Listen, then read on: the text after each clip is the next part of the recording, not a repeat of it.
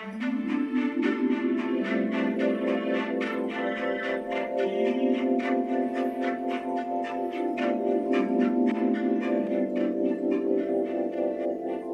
ho, ho! Merry Christmas. Uh, well, actually, it's not Christmas, it's Christmas Eve over here. But uh, just in case you don't hear this until tomorrow, Merry Christmas. Uh, I'm Andrew And happy holidays. And happy, happy holidays, yeah. A happy whatever, whatever you, even if it's just Thursday for you. Happy Thursday at this point. I'm Andrew. I'm Ryan. And this is the Infinity Rewatch Holiday Special. I wish I, I don't know if I'll have time to do it, but I'm gonna try to see if I can make a, a jingle bell version of our theme, but I can't promise anything. I loved it. I love Spider Man into the Spider Verse where he does uh, spider bells or what? Spider bells, yeah.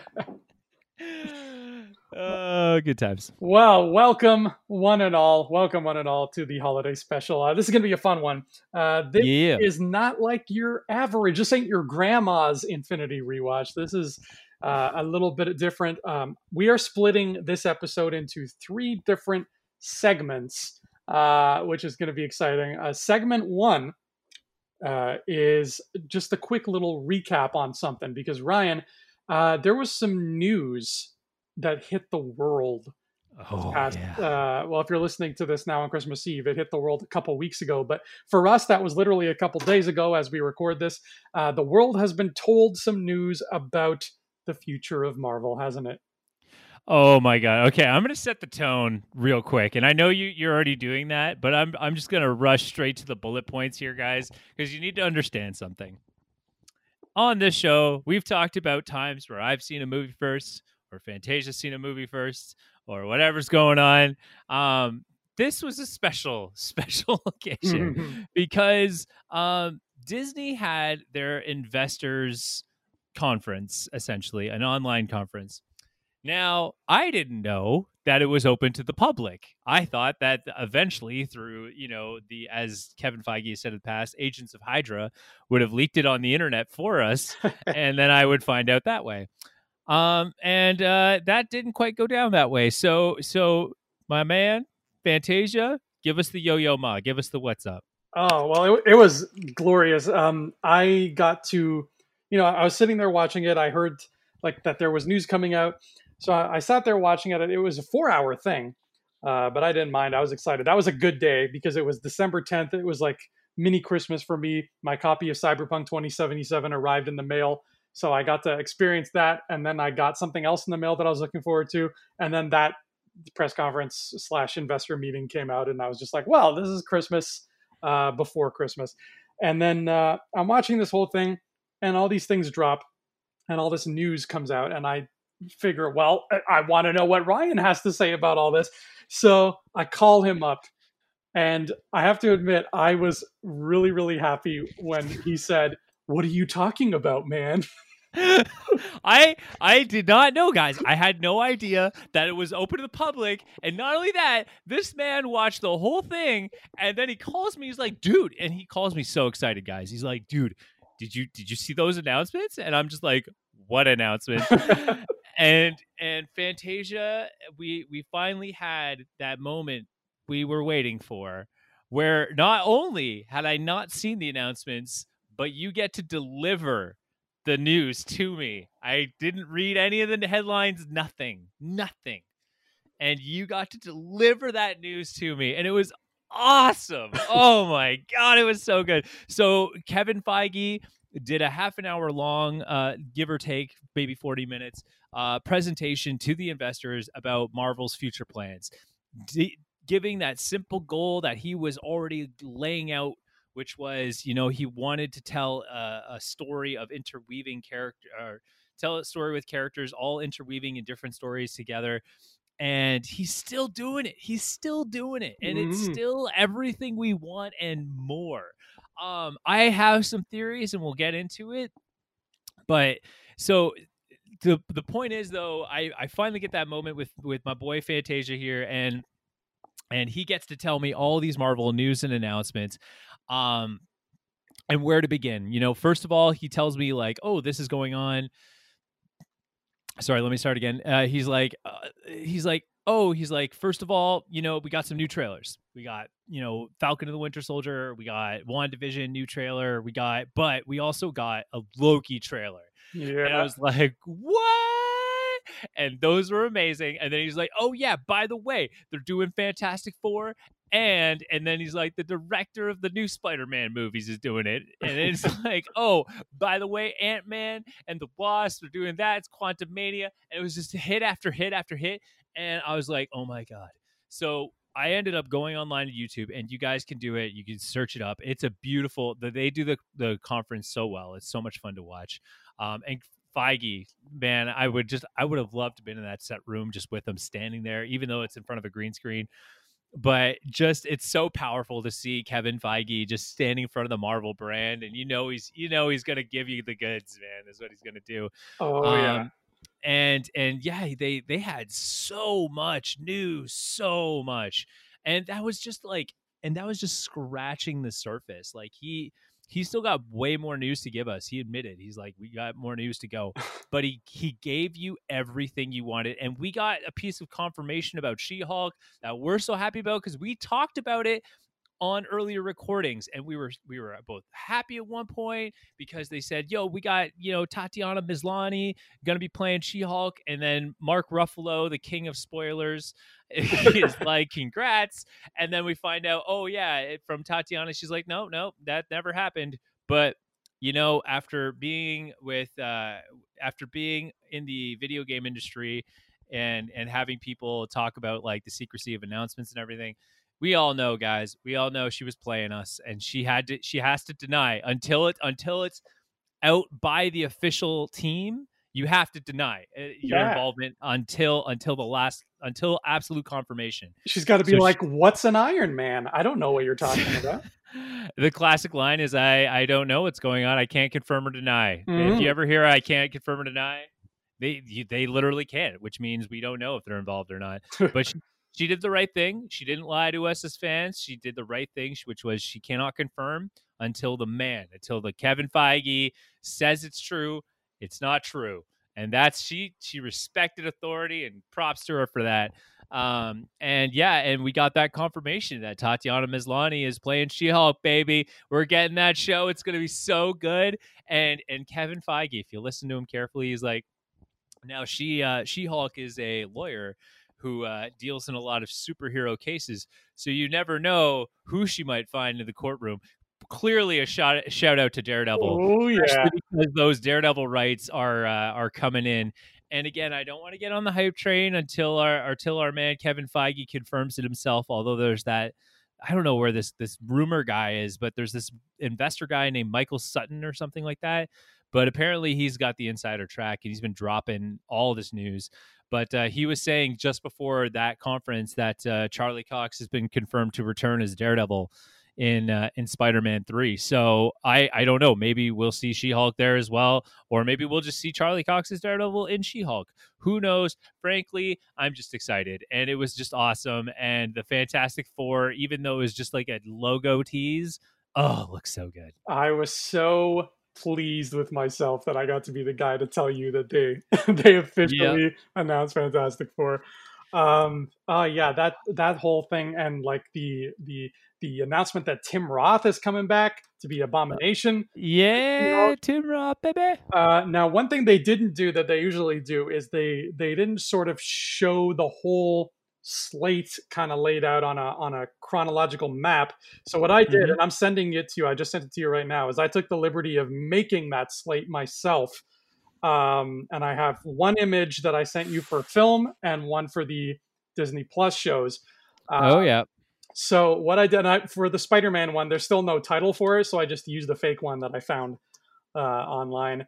Um, but from what it looks like, everybody, this is how our release slate for the MCU is going to look. And when you got, in terms of Disney Plus shows, we'll start there. It goes WandaVision, then Falcon Winter Soldier, then Loki, then What If, then Miss Marvel, Hawkeye, Moon Knight, She Hulk, Secret Invasion, which is now we know that Nick Fury show that they were talking about a few months back, uh, Ironheart, Armor Wars, the Guardians of the Galaxy holiday special, uh, whatever that's going to be. And I Am Groot, uh, the animated series about Baby Groot. And that's all hitting Disney Plus in roughly that order, based on what I could find uh, with release date research and stuff. It's roughly that order for the shows. And then over in the cinemas, uh, if they're still going to be a thing, cinemas in the near future, uh, we got Black Widow, of course, Shang-Chi and the Legend of the Ten Rings, then Eternals, Spider-Man 3, Doctor Strange Multiverse of Madness, Thor Love and Thunder, Black Panther 2, Captain Marvel 2, Guardians of the Galaxy Volume 3, Blade, Ant-Man and the Wasp Quantumania, and then Fantastic Quattro. Ooh. Yeah, uh, that's how it's looking. And that's not set in stone. That's just as of, you know, two days ago when I looked online and tried to parse out what's coming out when. That's the order I got. Mm-hmm. Just to, just to confirm for you guys, as of December thirteenth, which is when we recorded this, that is the current schedule. Yeah.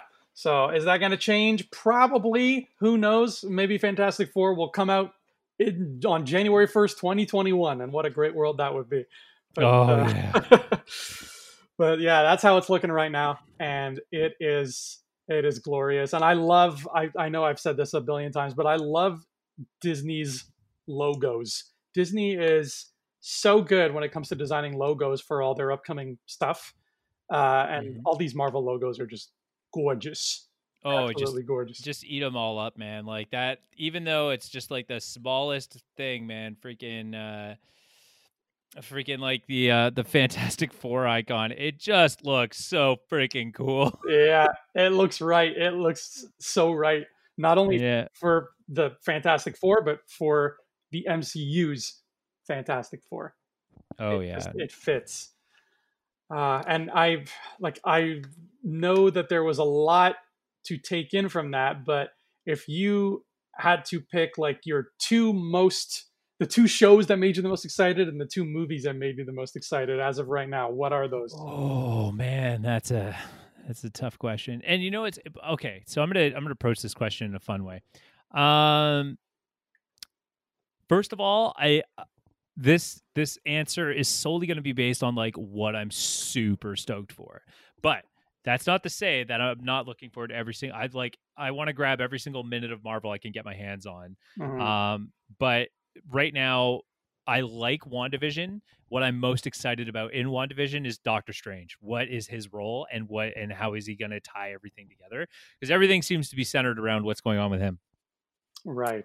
Like everything. Like he apparently has a big role to play in Spider-Man and he's also got apparently a big role to play in WandaVision. So I'm curious to see how that's going to play out.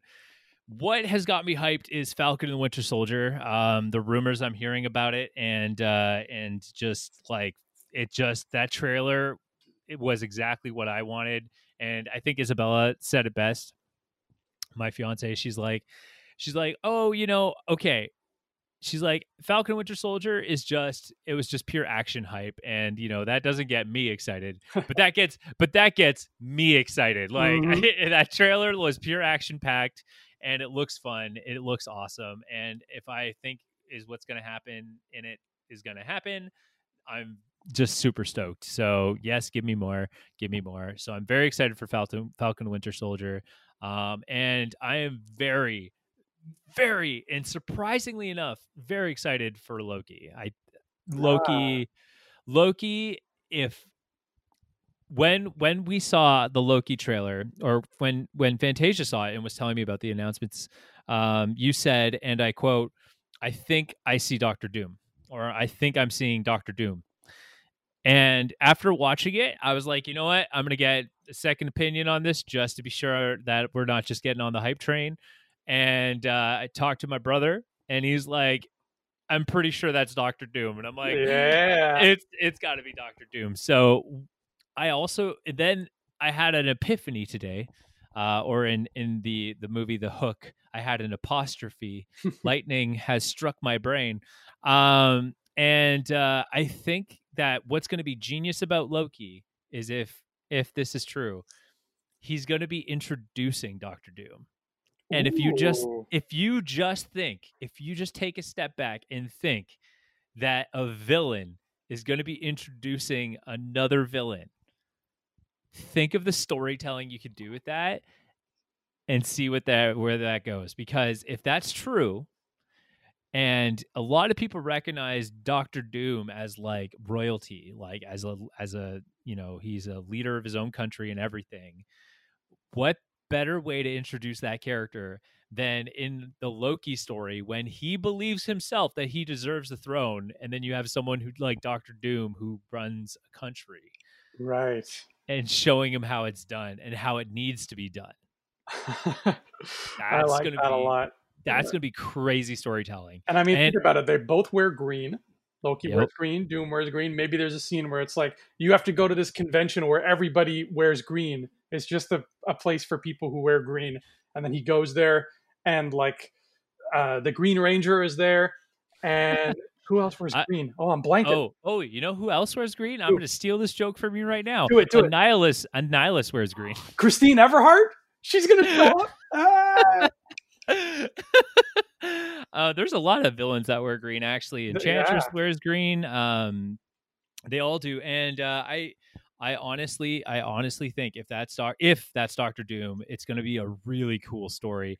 Kang wears green, and we did see a glimpse of Kang in the trailer um, with the statue head behind him. And it was confirmed uh, during the uh, announcements uh, that Jonathan Majors, uh, an incredible actor who worked on an incredible series, uh, which is Lovecraft Country, uh, Jonathan Majors will be playing Kang the Conqueror himself. So I'm very curious to see an actor who demonstrates an incredible tenacity and very driven. Ah, excellent so, casting. Excellent yeah, casting. To, to play such a, a very in depth character like Kang. Um, so I and and Kang is also a ruler. So Loki is just dealing with these characters who just get how to rule and how to do it, or in their in their own way. So now I heard an alternate um, thought on those statues. Uh, oh, uh, I heard uh, somebody hypothesize that that's not Kang, but they they said that uh, it could be the Living Tribunal. Oh, could be because they appear behind uh, whoever Gugu Mbatha Raw is playing, where she looks like she's sitting in a courtroom and she's and like Loki's on trial. They appear behind her on the wall, and the, the living tribunal, from what I gather of them, is they are sort of like high judges, right? Yeah, of, of the cosmos. Yeah, they're they're judges of the cosmos, but uh, but also the in the comics, the TVA is I think it's run by Kang. Oh, okay, okay, all right. So, so there's a lot of conflicting opinions here, but we all know Marvel could also just pull a fast one on us and just and just do something even cooler. So, um, yeah. Uh, but we, you know, I mean, among these uh, among these announcements, I'll say very excited for. So right now, with what's coming out, very excited for Falcon Winter Soldier and super excited about Loki. What I'm looking forward to in terms of shows the most is definitely She Hulk. Um, very excited to see She Hulk. Uh, she has probably some of the coolest stories uh, with Marvel and the Avengers and all that stuff. So I'm very curious to see uh, how her story is going to play out. And Tatiana Maslany, if you haven't seen Orphan Black, I mean, I haven't watched the whole thing, but I've seen her work in that, and it's her acting is phenomenal. Mm-hmm. It's great to see. Uh, it's it's I eh, it's not really necessary to say, but I'm going to say it anyway. It's just nice to see a lot of Canadians getting work in yeah, uh, in the Marvel, yeah. uh, especially in the roles they got. Uh, the actress who's playing Miss Marvel is from Toronto. Um, even uh, uh Shang Chi is uh, Canadian. Yeah. I think he's from Toronto as well. And uh, Tatiana, man, that's just just awesome, just awesome stuff. Um, so yeah, I'm very much looking forward to She-Hulk. Uh, Moon Knight was described as an Indiana Jones adventure uh, using using uh, Egyptian iconology. I think he said. Um, so I'm very excited to see how that's going to play out. Crossover was... with Tom Cruise's Mummy. I hope, I hope not. I hope not. I, you leave, you leave that movie out of this, please. I will say one that surprised me. I think, uh, first of all, I think Hawkeye is going to be good. Am I going to be super excited for it? Not as much as She Hulk. I think She Hulk is going to really dominate. Uh, but one that really surprised me was Iron, uh War Machine's Armor Wars. I'm mm-hmm. pretty stoked for that. Um, that's going to be pretty cool. Ironheart was a really cool one too. I think the generational characters are interesting to me in the Marvel universe. I don't like when characters are rewritten. I like when characters are able to pass the torch on a certain way. Like Yeah. Falcon Winter Soldier is a perfect example. Like Cap giving Falcon the shield and he's like dealing with the weight of that. That's good storytelling for me because again, like that's a nice passing of the torch and you could have characters get influenced within that story arc in a certain way. Um, so I, with that being said, I'm very excited for Ironheart. Um, I heard uh, I heard Riri character. She has a lot of good stories. Um, being that she her story kicks off uh, that she finds a piece of Iron Man's suit and is able to build her own because she's that much of a genius Oh, okay. that. And I like that. And uh, and I think obviously Thor and Love and Thunder, uh, the torch is going to be obviously passed down to Jane Foster. And with Taika behind the wheel, I think redeeming characters like that is is awesome. I I don't know um I don't know if it's Favreau or or who's behind this with Feige, but it seems to me like Star Wars and Marvel are just getting it right where it's like okay, if you had some projects that weren't rel- re- well received then give them justice and, and something else like you know Yeah. find a find a way to give them justice as opposed to just abandoning everything and just pretending it didn't happen like it's like we know it happened um for example i will say the justice was given to a point where i'm like oh, you know what i want to watch phantom menace again because quick side note like mandalorian oh the justice the, the fan justice that they're getting oh man you guys you fantasia and your buddies you guys just must be livid with all this stuff in a good way Uh, just like just getting so excited The Mandalorian is just reminding everybody how sexy every Star Wars movie has been. Yes, well said. And that's my point. And I'll, I'll I'm going to quickly jump in and say like like a moment for example guys is the M count which Mhm. is a great great way of segueing to saying uh clearly, you know, the empire defined it as midichlorians and that's their interpretation of that whole debacle. and uh and obviously Jedi's believe and it, and they did it in um I think they either did in the episode before or the episode after and they're like, "Oh, Jedi believe every like the Force is everywhere, like it's not within one person." Brilliant, brilliant storytelling. But yeah, Marvel's doing the same thing. Is that we're seeing that with like re- the return of Jane Foster? Like, why say like, "Oh, you know, let's forget the early Thor movies"? No, let's find a way to make them cool, relevant, and and and thus giving them more value because now you know people will may want to revisit it in a new set of eyes which will make it more digestible. Because Yeah. dark world may not be the best but it's still good. It's still a good movie. It had it had uh, like a lot of cool visual aesthetics. The characters look great.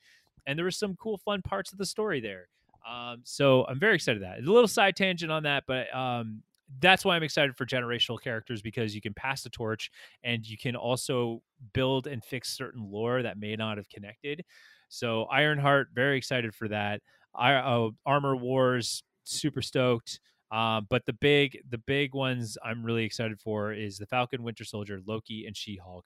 Fantasia. In terms of shows, what about you, buddy? Ooh, okay, yeah, this is um these announcements are just staggering, and I mean, I, I got so excited by them, uh, clearly excited enough to spend two hours making these images just so I could see it all laid out in front of me in some kind of order. Um, I will say that before this announcement, I think this is the best way to describe what this show did for me. Before this announcement, the two things that I was most excited for in terms of shows were Falcon and Winter Soldier and She Hulk. Uh, just because I absolutely love She Hulk and I just I couldn't wait to see her. And then just Yep. Falcon Winter Soldier just really felt like a cool continuation of Civil War. Oh yeah. So those two were what I was focused on. After this show, I uh, have to sort of change my vote a little bit and say that that has now turned into um, WandaVision and She Hulk. Ooh. And I think that's because I might have to go out on a limb here and say that the WandaVision trailer might be my favorite trailer the MCU has ever done. Wow, Yeah. that is bold. Oh my god. You know what though? I will agree. And and that's why I don't want to discredit me being like, well, I love Falcon Winter Soldier and this is going to be awesome. I think it's a great trailer, and I, I'm I'm gonna be very I'm gonna enjoy the story a lot. I like can't wait. I can't wait till we do the party watching thing and watch it together. Mhm. Um, but um, uh, yeah, I think that um, I think that WandaVision is going to be a really cool story, even though it's weird. It's a weird story, but that trailer did the best job of selling that show. Like, oh man, I had Oh. goosebumps every time I watched it, and it's just like yep, the the first Guardians of the Galaxy trailer was sort of it held that spot for me as like one of the best trailers I'd ever seen. The whole hooked on a feeling one, and then along comes WandaVision, just being all like uh, beautiful and stylish, and they they took uh, the song "Daydream Believer" and they turned it into this very uh, like creepy. Uh, but still kind of hopeful and and bombastic and spirited score and they melded those two pieces of music together at the same time showing us all these scenes in like this this really cool really out there far-fetched show that looks like it's about television which makes it the perfect sort of springboard. I'm actually glad now having seen this that this is the first show and not falcon and winter soldier because it's marvel's it's the mcu's first dive into tv shows and it's about TV shows. Like it couldn't have been more perfect. It's almost like they planned the pandemic. Uh, Ooh. I'm, what? I'm kidding, Feige. I love you. Um, This isn't V for Vendetta, man. or is Uh, it? Uh, I've, I've been playing a lot of Cyberpunk, so right now everything is B for Vendetta. Uh, yeah, so so WandaVision and She-Hulk for me right now, those two are looking just I cannot get to them fast enough. Loki crept up there though because that trailer was all the right kinds of bonkers, and I'm Mhm. I'm really happy to see Loki. Um, Hawkeye has me excited just because I have a huge crush on Hailee Steinfeld. So oh yeah, yeah. Hawkeye is uh is is I wasn't excited on too much until I heard that casting. Then I'm like, I get to see Hailee Steinfeld with a bow and arrow. Yes, please. Yeah. Um, She is she is a, a beautiful young lady. Um, and uh, I I am very, I'm interested to see that story because my brother's read that story. Apparently, the Hawkeye the Hawkeye that Robert I think his name's Robert Fraction did uh, is supposed to be really good, and she just came out in the Avengers game. And uh, unfortunately, I only got to play like two missions before Cyberpunk came out, and then I said bye bye to Avengers for a while. But I'll be playing it again soon. Um, but yeah, I mean, Haley, I, I'm very excited for Haley to get in there, and this is another good example of uh, of a generational character. Like, I want to see the passing of torches. I love those kind of stories if they're done right. yeah, and I think this one will be done, right, especially because Clint Barton, since we've met him, has always been the kind of guy who's like, I don't want to do this anymore. So it's not even going to feel like a forced passing of the torch. You know, it's going to be like, Mhm. let's give this guy the rest. You know, if I was married to Linda Florentino, I wouldn't want to do anything anymore either, except stay home with her. So I get it. I get it, Clint. We're going to pass the torch. She's Yeah. going to be great. She's going to be the new Hawkeye. It's going to be beautiful. The two shows that have me not like uh, I don't I'm not not excited for them, but I just have a big question mark about them is the whole Armor Wars and Ironheart and it's because they seem like they'd be very similar shows. Uh, they're both about random people who are not Tony Stark getting their hands on Tony Stark suits and flying around in Iron Man suits. Mhm. Uh, so I'm I'm really curious. I'm still stoked for them. I'm just really curious what they're going to do to be a different from Iron Man's story and be different from each other. Yeah. Um that's a good question, man. Uh I mean, I I know of the Armor War story. Uh it's essentially just different Iron Man suits all like going rogue and and uh but some but some serious like events do happen in that storyline uh that definitely center around James Rhodes becoming War Machine. Mhm. Um, and in fact, I think it was the Armor Wars that kicked off James Rhodes becoming the War Machine and then getting his own spin-off comic. Um, so I'm curious to see how they're going to use that story, but I think it's going to be pretty cool. Uh, and and I agree with you. I'm not sure. I'm just not sure. But I mean, in terms of future Marvel stories uh, that are that are TV show related, I mean, yeah, I just uh I think for me like Moon Knight, I can't wait to see the trailer for that.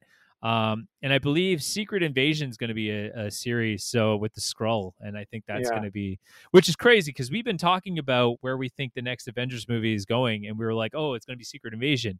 So if the show is going to be Secret Invasion, does that mean it's not going to be as big as event as whatever is going to be? I think so because I think they're saving uh, Avengers for you know like either Kang or Christine Everhart or whoever's going to be the big threat to be like you know we need to call in we need a movie called avengers colon subtitle again.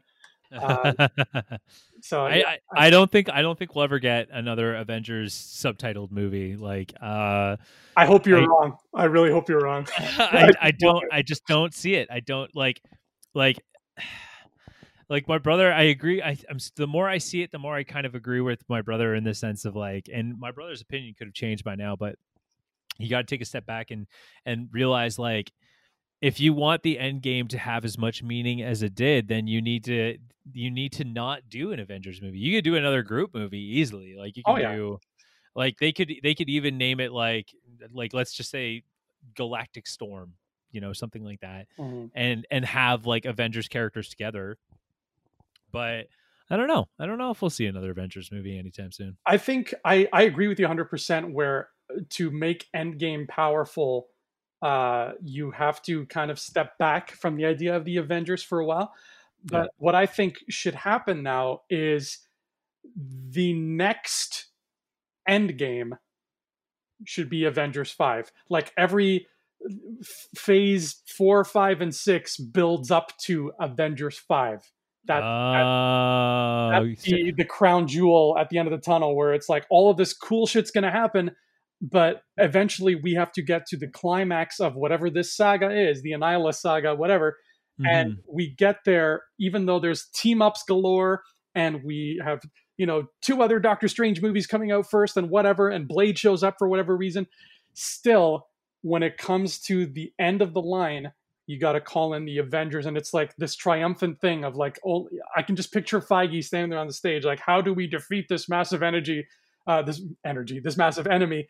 There's only one way we can do it, and that's together. And then he turns around and points at a screen and and shows, you know, Avengers five.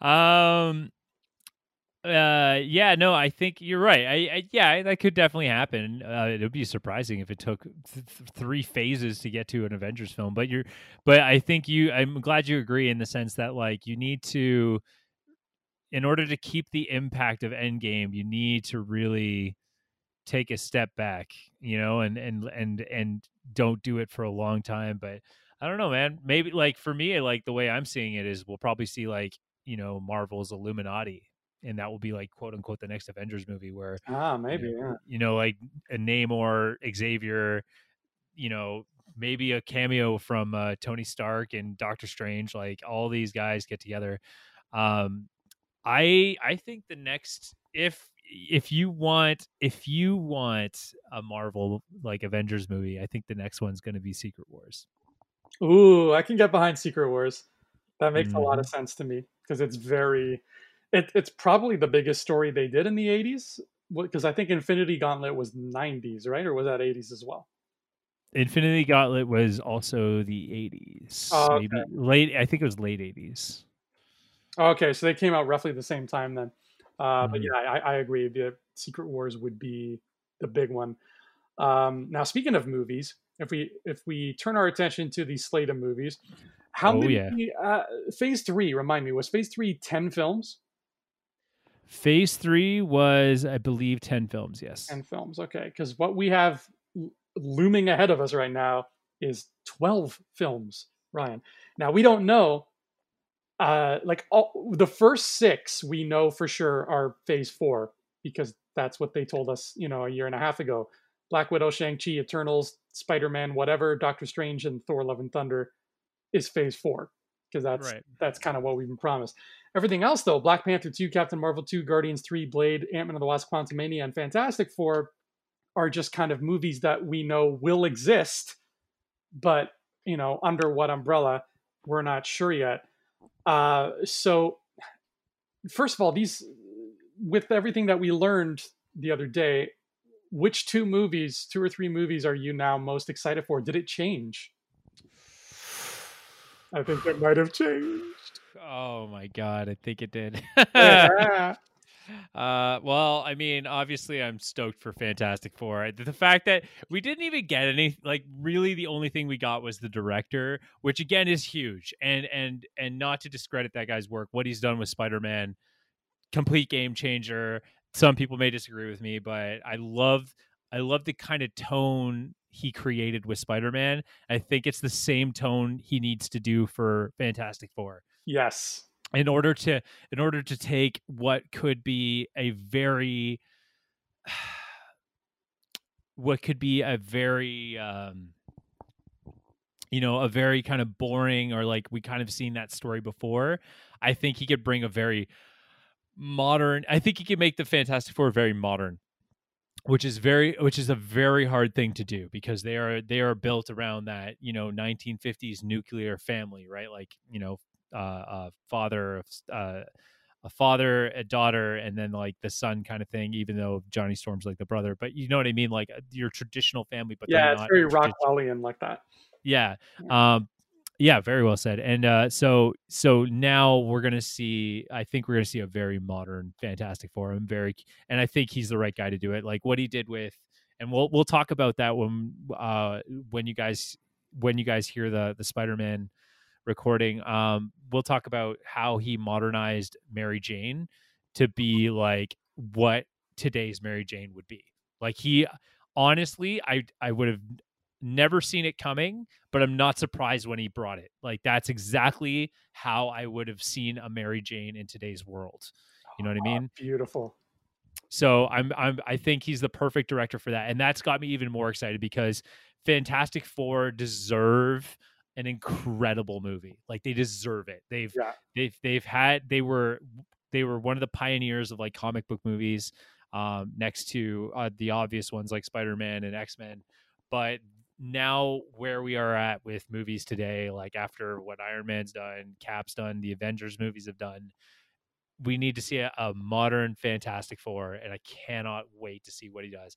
My money is on uh, the Jim Lee run of Fantastic Four, um, but uh, we shall see.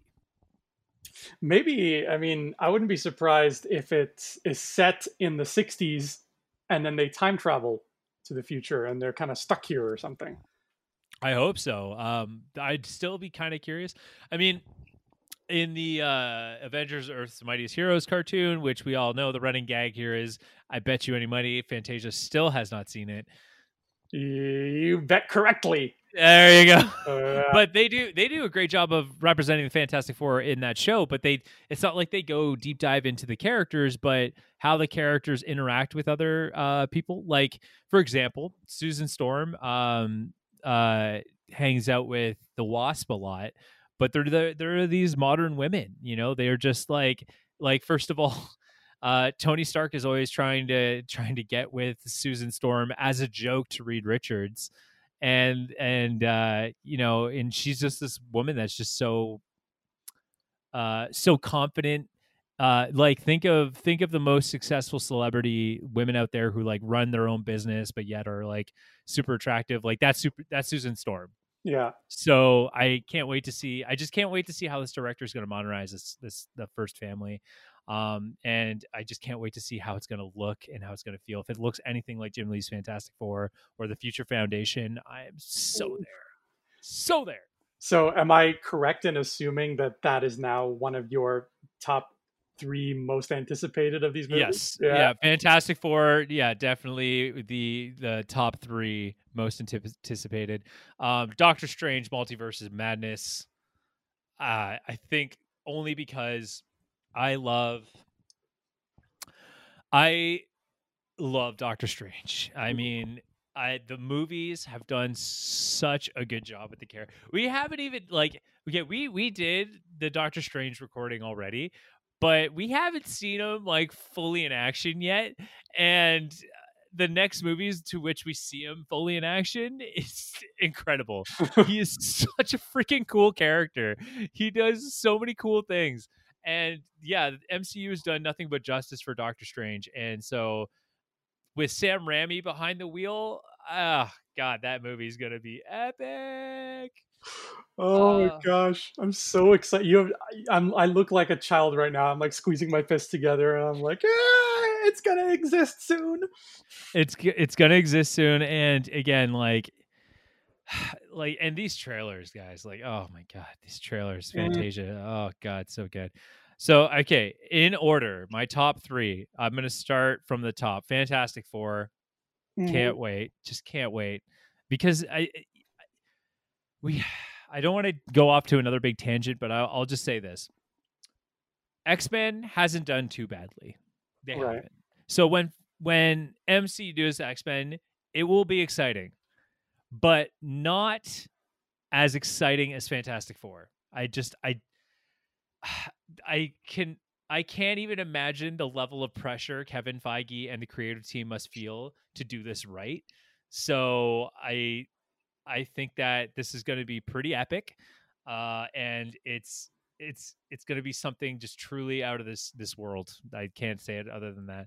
Uh, and especially if Doctor Doom's in Loki and they introduce him in Loki first, that's going to be Ooh, yeah. epic. Uh, so Fantastic Four, super excited for that. Um, and then I'll say Doctor Strange. And then my third one, uh, what do you think my third one is? Uh, I'm going to ask you that. That's a great question. I, looking at what we have here, I mean, there's so many different directions that it could go. I think your third one is Spider Man. It's a tie. Oh, Spider Man is definitely one of them. uh huh. And and that's only because first of all, I'm exhausted of the rumors that are circling around Spider Man to Oh, the point where I, sure. don't- I don't even know what's true anymore. Yeah, you got the fatigue. I, I totally understand that. Yeah. like guys i get it i get it the news out there is exciting and there's so much going on with that movie it's so ambitious now that being said for example if jamie Foxx returns as electro it could be like literally a two second scene like he could come in for literally like two seconds and be like i'm electro and that's all we get It's like Wedge in The Rise of Skywalker. Yeah. exactly right like like oh Wedge. yeah like like oh Wedge is in the movie oh my god and then everyone's like oh man he's gonna be like such a pivotal character. He was literally like two seconds like two seconds. But so all these like rumors i'm hearing is like okay so are these all just like everyone's got like one cameo shot like what's going on? like doctor strange could be a very long played out like a principal character let's leave it at that. He could be a principal character but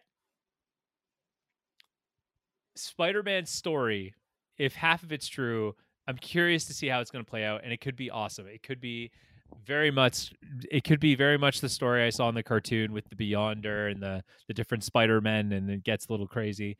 Um and i can't wait for that. If if daredevil's in it and that's true and there's uh the people versus spider-man and and and uh matt murdock's the lawyer oh my god that's gonna be so freaking good like that is gonna be so good and that's what got me excited like the more i hear about other characters playing in the story is is big so yeah spider-man's my third one but it's tied with ant-man and the wasp in Quantumania Oh wow, good pick. Pey- uh, Peyton Reed has done nothing but justice with Ant Man.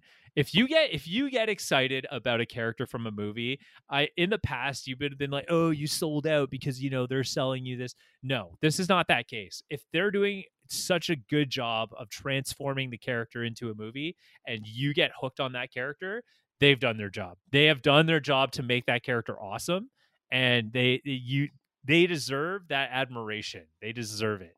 So if Peyton Reed can make Ant Man a fun film and make the character such a fun character, sign me up, man. And the fact that Jonathan Majors is Kang, oh, I can't wait. I can't wait. That's Beautiful. so good. All right, buddy. Top three for you. Let's oh, hear it. Those were great picks, man. It's it's crazy. I'm looking at this image that I made here with with these movie logos, and Mhm. just the logos get me so excited that this whole time I literally cannot stop smiling. like I'm just Right? I'm just looking at it. I'm like, ooh, but this one is gonna be fun, and this like there's nothing on this movie list that I'm not excited for. Like even Blade, and like I don't even care about Blade, but I'm excited about Blade. Um, oh, and and speaking of of uh, these logos, uh, another piece of news that is probably only really interesting to me because I'm the only one who really cares about these things, but we have the official logo and title for Captain Marvel 2, and it is Captain Marvel 2 with a number 2. And like we haven't seen that or had that confirmed yet. So I just think I, yep. I like that. I think that's nice. Uh, you know me with sequel titles and numbers. We talked about that before. Uh, I do love my numbers. Um, so yeah, this is crazy. I would say that a year and a half ago, my answer would have been first Thor, then Doctor Strange, then Shang Chi. Oh, why? That, that was. I'm actually kind of surprised about Shang Chi. Why do you? Why are you so interested in Shang Chi? Uh, Shang Shang Chi. Shang Chi, yeah, as Kevin Feige pronounced it. Well, it looks like so much fun. I'm really excited to see Simu Liu. Uh, oh, love that actor! Like such a fun character. There's martial arts going to be involved, which has me excited. and I know it has you excited, Mister. Hell yeah, baby! You know, man. Um, so and it feels like a, an Indiana Jones kind of adventure and a Mandarin. Like there's so much there. And again, I mean, this is me making a huge assumption, but this is just the way Marvel has worked. That's only part one. like, I, I, think it's fair to assume Shang-Chi will get another movie in the future after this. So it's just like, oh my God, a new franchise to gush over. So that that's what had me excited about that. And then now fast forwarding to today, a year and a half later, and looking at everything, it's I mean, I'm still giddy for every single one of these, but I think because of everything that's happened lately, I think my order is now this. Um at the number three, Spider-Man. Yep. Because it's like, what is this movie going to be? It's crazy. Oh yeah. Um, number two, Fantastic Four and number one, Doctor Strange. Ooh. Like Doctor Strange really I feel like that's going to be the most important movie the MCU has ever had. Uh mm. next to Iron Man 1. Like it's going to be yep. a movie that's like like it just changes the game and I mean like having said that like I cannot wait for Eternals. I am like counting down the days till Guardians Volume 3. Like everything is just it has me so pumped, but those are my 3, I think. I, I was blown away because in the announcement uh, in Doctor Strange: The Multiverse of Madness, Kevin Feige said that uh, America Chavez is going to be in it. Yeah, and and if you know who that is, that's uh, Miss America, uh, which is um, the female Captain America. Oh, okay. Uh, and so uh, she, and what is interesting is she is one of the members that appears in the Young Avengers. So we you may get an Avengers movie, but it will probably be the Young Avengers, and I bet you it's going to involve the new Hawkeye, Miss America, uh, and involve um, uh, oh my god, uh, Miss Marvel, mm-hmm. uh, and give me a second, and probably uh, Shang Chi. Probably, yeah.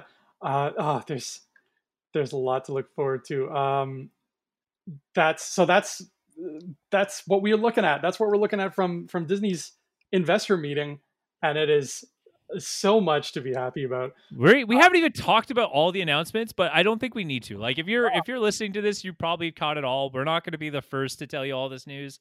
What we're going to do is just celebrate it with you. That's if we are the first to tell you this news. Thank you for trusting us that much. That that means the world to us. I hope there's at least just one person in the world who we just broke the news to right now, Ryan, by saying these things. Some somebody who's like, too, buddy. wait, wait, there's a Captain Marvel too. Like, we, we, just rock somebody's world right now. I, I hope so. Um, I uh, actually one of my uh, my students has started listening to Infinity Rewatch. Oh no way! yeah, so we we uh, we do have people all over the place who like to hear us talk, which is so flattering. Thank you. We really do appreciate it. Oh yeah, we definitely appreciate it. Uh, so that was the first segment of this three segment uh, holiday special. Uh, Jingling a ling. I should have had eggnog. I should. Have, I should be drinking an. Are you drinking an eggnog right now? I have never had eggnog in my life. Okay, it's it's an acquired taste, and you know what? I'm, I'm glad you're not drinking it. I would actually recommend you don't drink it when you're recording a podcast because it is very milky and it will turn your throat uh, into something that doesn't sound great on a microphone. So I'm glad. well, Isabella loves it, so I may have it sooner or later. Oh, they make really good ones that are like candy cane flavored, so they're minty. If you put it in your coffee, perfect place to start getting. It's your eggnog gateway drug. Sweet. Uh, well, for me, uh, my let's just say my holiday treat, if I were to have one during this podcast, would be candy cane ice cream. Ooh. President's Choice candy cane ice cream product placement. I'm gonna say it. It is the best. So good. At President's Choice, if you uh, if you're listening, you want to hook us up or what? You know, you just got some free advertising there. I will gladly take three tubs of your wonderful ice cream. Just, it's so good, and it only comes out during the holidays. So Oh wow, that sounds nice. I'm gonna. My freezer's so small that I literally like if I buy one tub of ice cream, all I can fit in there now is like a carrot. So if there's room, then maybe I'll pick up a, a tub. But that sounds delicious. Sounds yep, lovely. Uh, all right, time for the second segment, and this one I actually haven't told you about yet, Ryan, because it's kind of exciting, and I wanted to surprise you. Let's give you oh. a little Christmas gift here. I have put together uh, this is kind of like a housekeeping thing, uh, sort of, for the show. It's our upcoming Infinity Rewatch schedule. Uh, oh, ho, ho, ho. Like how Kevin Feige likes to stand on a stage and tell you, guess what's coming out on which date. I'm going to kind of do the same thing here because, uh, as you know, we've been keeping to a tighter schedule lately because I wanted to get these episodes out as fast as possible so we can get ready for Phase 4. And purely by fluke, because I'm not that smart or good at math, I didn't intend to work out this well. But the timing works really well. And I'm very excited to share with you, Ryan, and with you, everybody listening, how Infinity Rewatch's schedule is going to be moving forward. So, this holiday special you're listening to right now came out on December 24th, 2020. It is our Christmas special and our last episode of the show before the new year begins. And then moving into 2021, we will have Ant Man, our episode on Ant Man, coming on January 3rd. Uh, you'll be hearing that uh, our in our uh, our first foray into the new year. Then on January 13th, you got Captain America: Civil War. We move into Phase Three, which is exciting. And two days after that, Ryan, on January 15th, is the premiere of Episode One of WandaVision. Ooh. So with wow, with, we could not have timed that better. Yeah, it's crazy with the with the WandaVision or with the Disney Plus shows in general. Uh, we still want to work out the the best way to record our our uh, our thoughts on each episode. Um, but so I don't know if we're able yet to actually record ourselves the day of and then even post it the day of. That would be ideal, but that's what we're going to shoot for, at least in that ballpark anyway. Um, and then a week later, on January 22nd, is episode two of WandaVision. And then the following day, January 23rd, we give you our episode on Doctor Strange. Uh, and then January 29th, we got WandaVision episode three. And when we move into February, the second day of February is Guardians Volume 2, which is exciting. Uh, and then February 5th, WandaVision again. February 12th is a double header because that's the day we release our episode on Spider Man Homecoming. And it's also WandaVision episode 5. So that's going to be February 12th is going to be a busy time around here in, on Infinity Rewatch. So keep your ears open for that. And then on February 19th is the finale of WandaVision. And a few days later, on February 22nd, you can tune in to hear us talk about Thor Ragnarok, the most colorful motion picture ever made. And then on March 4th, Black Panther, which I think is interesting because if I remember right, the Black Panther movie actually came out on a March 4th. I could be wrong about that, but that's just how the timing worked. Um, March 14th, Infinity War. And then March 19th, we Ooh. give ourselves the premiere of Falcon and Winter Soldier. That's uh, oh my god, March 19th. And then following uh, that following week on March 24th, Ant Man and the Wasp. March 26th is another episode of Falcon Winter Soldier. So is April 2nd. April 3rd, Captain Marvel. April 9th, another episode of Falcon Winter Soldier. And then April 13th, again, very close to its actual release date, Endgame. Uh, and then April 16th is Falcon Winter Soldier Episode 5. April 23rd, Spider Man Far From Home. And once again, Spider Man is pulling a double header because on that exact same day, uh, they air the finale of Falcon and Winter Soldier. And that'll be once again on April 23rd, which means since that's the Far From Home episode, we have covered every Marvel movie. And lo and behold, in less than two weeks from that point is May 7th, in which they release Black Widow worldwide. And I did not plan it that way, but that is how things shaped out to be just cuz. Holy crap. wow. Just wow, man. Oh my God. What incredible timing. We did not even plan it that way. oh my God. And then on top of that, then Loki kicks off in May as well. And no. Yeah. It's going to be, whew, eh, the, the 2021 is going to be a wonderful time. Uh, let's just put it this way: if we were paid to do this show, then we've just guaranteed ourselves work for like God knows how long. Oh yeah, but if you want to pay us to do this show, anybody, you know, we will not go go visit Patreon, and you could go uh, support. Uh, was it in um, Rebel Scum uh, podcast outpost? Yeah, leave a leave a message there on Rebel Scum podcast there, and just say like, hey, we're specifically paying you money for Infinity Rewatch because are handsome and knowledgeable and we agree with uh, with Ryan that Andrew should get his ass in front of a TV and watch in Avengers: Earth's Mightiest Heroes. Uh, yes, I. You know what? That should be the campaign on Patreon is to. uh, is to fund our Marvel ways, so so Fantasia can realize how seriously he needs to take this work and uh, and watch Avengers: Earth's Mightiest Heroes. One day, I'm just going to make a videotape of myself watching it, but like actually like a VHS videotape, and then gift wrap that VHS and mail it to you. And then you have to go buy a VCR and then put it in, and you'd be like, "Oh my god, it's a video of Andrew watching Avengers with Mightiest Heroes. This is great." You monster! Just to put it on VHS, so I'd have to do some sort of effort. Is it to acknowledge the same effort I put in to try to get you to watch it? Yes. exactly right. yeah, burn. Uh, well, that is awesome, man, and that is quite the schedule we have ahead of us. Um, I will say that uh, we had a, a, solid plan at first, and then obviously with the unfortunate events of COVID, really rocked our world. Uh, fortunately, we were able to catch up with technology and, and be able to do it the way we've been doing it now, which is fantastic. It's fun. It's easy for the both of us, um, and uh, we're having a great grand old time doing it. But uh, I was worried because I I I want to make sure we keep up with the the happenings of Marvel and uh, have a good time. Yeah, it, it, would have sucked if we couldn't, uh, you know, talk about stuff as it was coming out. Because even though the show started as looking back, it started as a rewatch.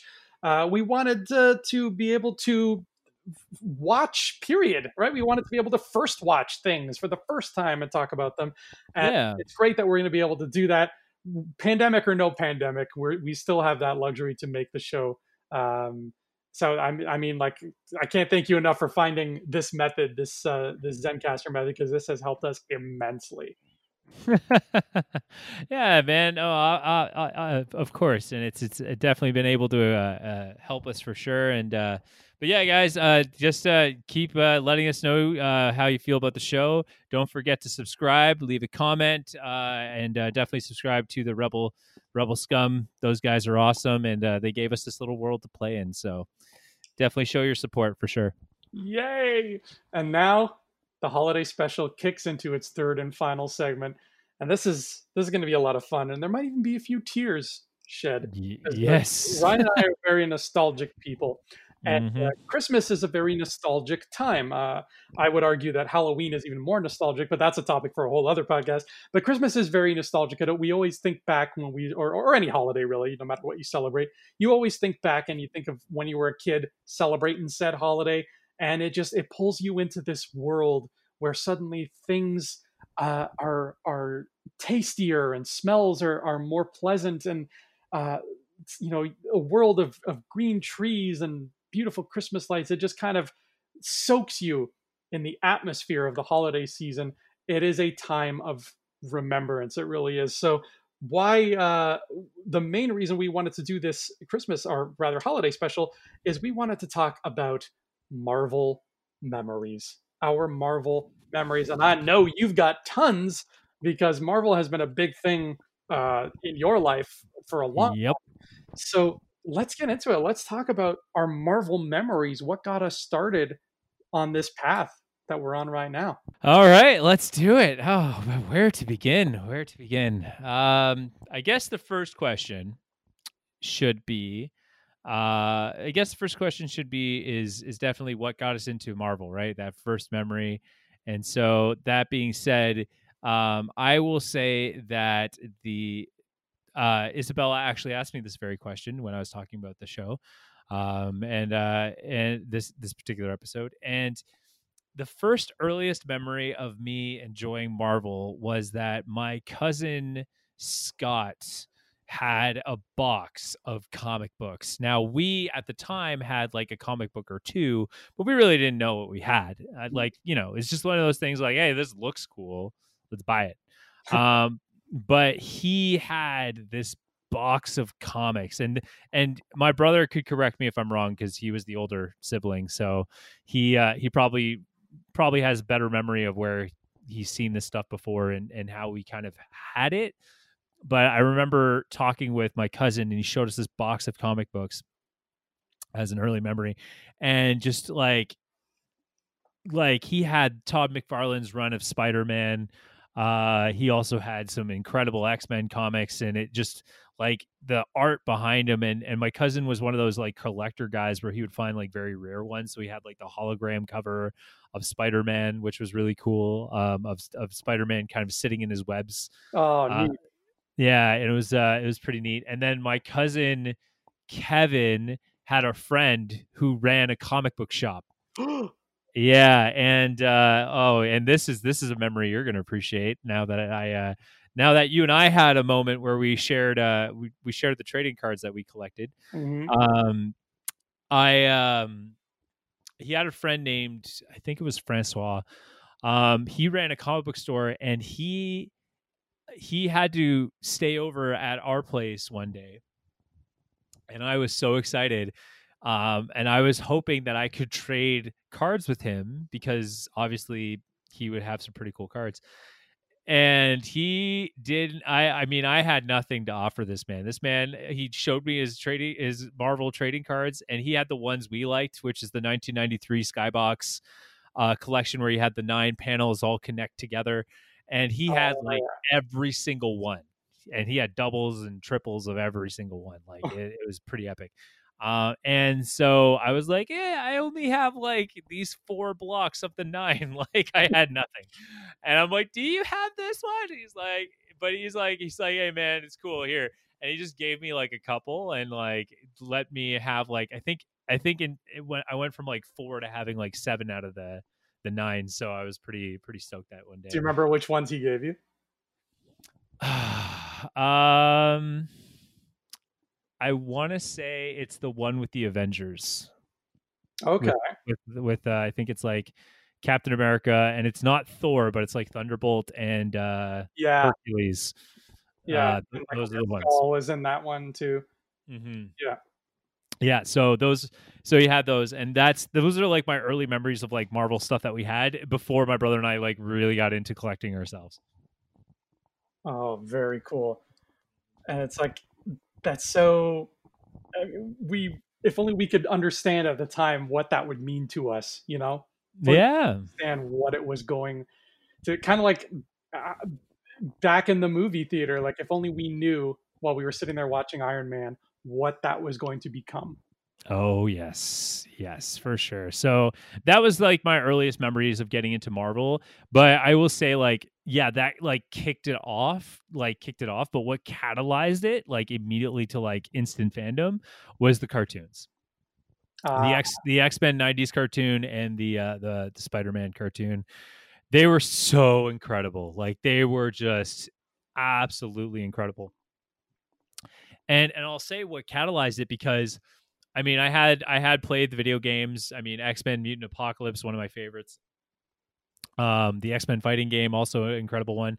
Spider Man Maximum Carnage is uh, amazing. Um, I remember renting that a few times. Oh, uh, I got I, things to say about Maximum Carnage. We'll, we'll get there. We'll get there. Yeah. But uh, but but what I wanted to point out was the, I, it was funny because one of the comic books I had I didn't even know I had, and and, and was reading it and absolutely loved it. But what made me appreciate it more was I had the Maximum Carnage comic book, and then seeing it in the cartoon, and then also seeing it in the in the game was like epic. Ooh, yeah. Because so, they had all the little panels and stuff in the cutscenes. Oh yeah, and yeah. and so so I would say probably a kind of a sub question that I'm going to ask. I'm going to throw out there to back to you at one as well. Is the most kind of the most cherished comic I have is the Maximum Carnage comic because of the impact it had and how awesome it was. So, ooh, I like that. That and that's a good uh, that's a good question too. The most cherished comic because uh, I think it's funny. I don't think I've ever seen your comics. You've talked about them a lot, but I don't think I've ever been to your house and you've been like, "Look at my comics." Uh, the only that's because that's because first of all, I, I live in a shoebox apartment mm-hmm. uh, near downtown Toronto, uh, and um, and I will say that my my collection of like Marvel stuff is with my parents. Yeah, but I've been to like your your childhood home, mm-hmm. uh, which like stepping into it just transported me back to 1997 every time. it made me so happy to go over to your house, and I'm trying yeah. to remember like when I went over to your house, like we would we would play like Super Nintendo or something like that. But I don't remember you ever being like, "Look, look at these comics," um, or maybe you did, and I'm just my memory ain't what it used to be but i i do remember showing them to you but we never we were we were getting into games and stuff at the time so yeah. we were we weren't like spending too much time talking about comics but um but what i will say is is that i remember showing you because i had a cabinet uh, when we went downstairs, uh, my my family moved all these big office cabinets down into the, the downstairs living room, and um, in the in the corner when you open it in the bottom shelf, there was a whole bunch of comics just sprawled out. Oh, and yeah, it was a big pile. I remember, I remember being like, "Here's my collection," and then we were both talking about it, but then we moved on back into gaming after shortly afterwards. Yeah, because I think that was around the time the Wii first came out, and we were yep. like, "Oh, by the way," uh, and we were all about that Smash Brothers life. We are all about the Smash Brothers life, which is a game I'm not crazy about. I'm not gonna lie. Uh, I know it's got its fans, but Smash Brothers never never did it for me. Um, like like most Nintendo games I find now is that you'll get excited about the game leading up to its launch and during its launch, and then uh, and and guys, I love Nintendo. Don't get me wrong, but you'll get excited about one game with Nintendo, and it'll be the whole reason why you get the console, and then eventually it will you'll play the console less and less. Yeah, yeah, that's true.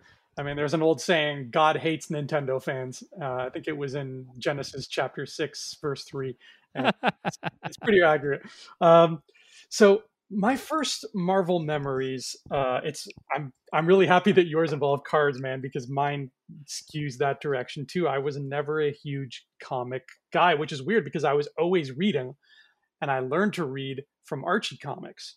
Uh, so comics was my my gateway drug into the world of literature, but I would never, you know, be like, I want to read the Spider-Man comics. That was never sort of in my headspace.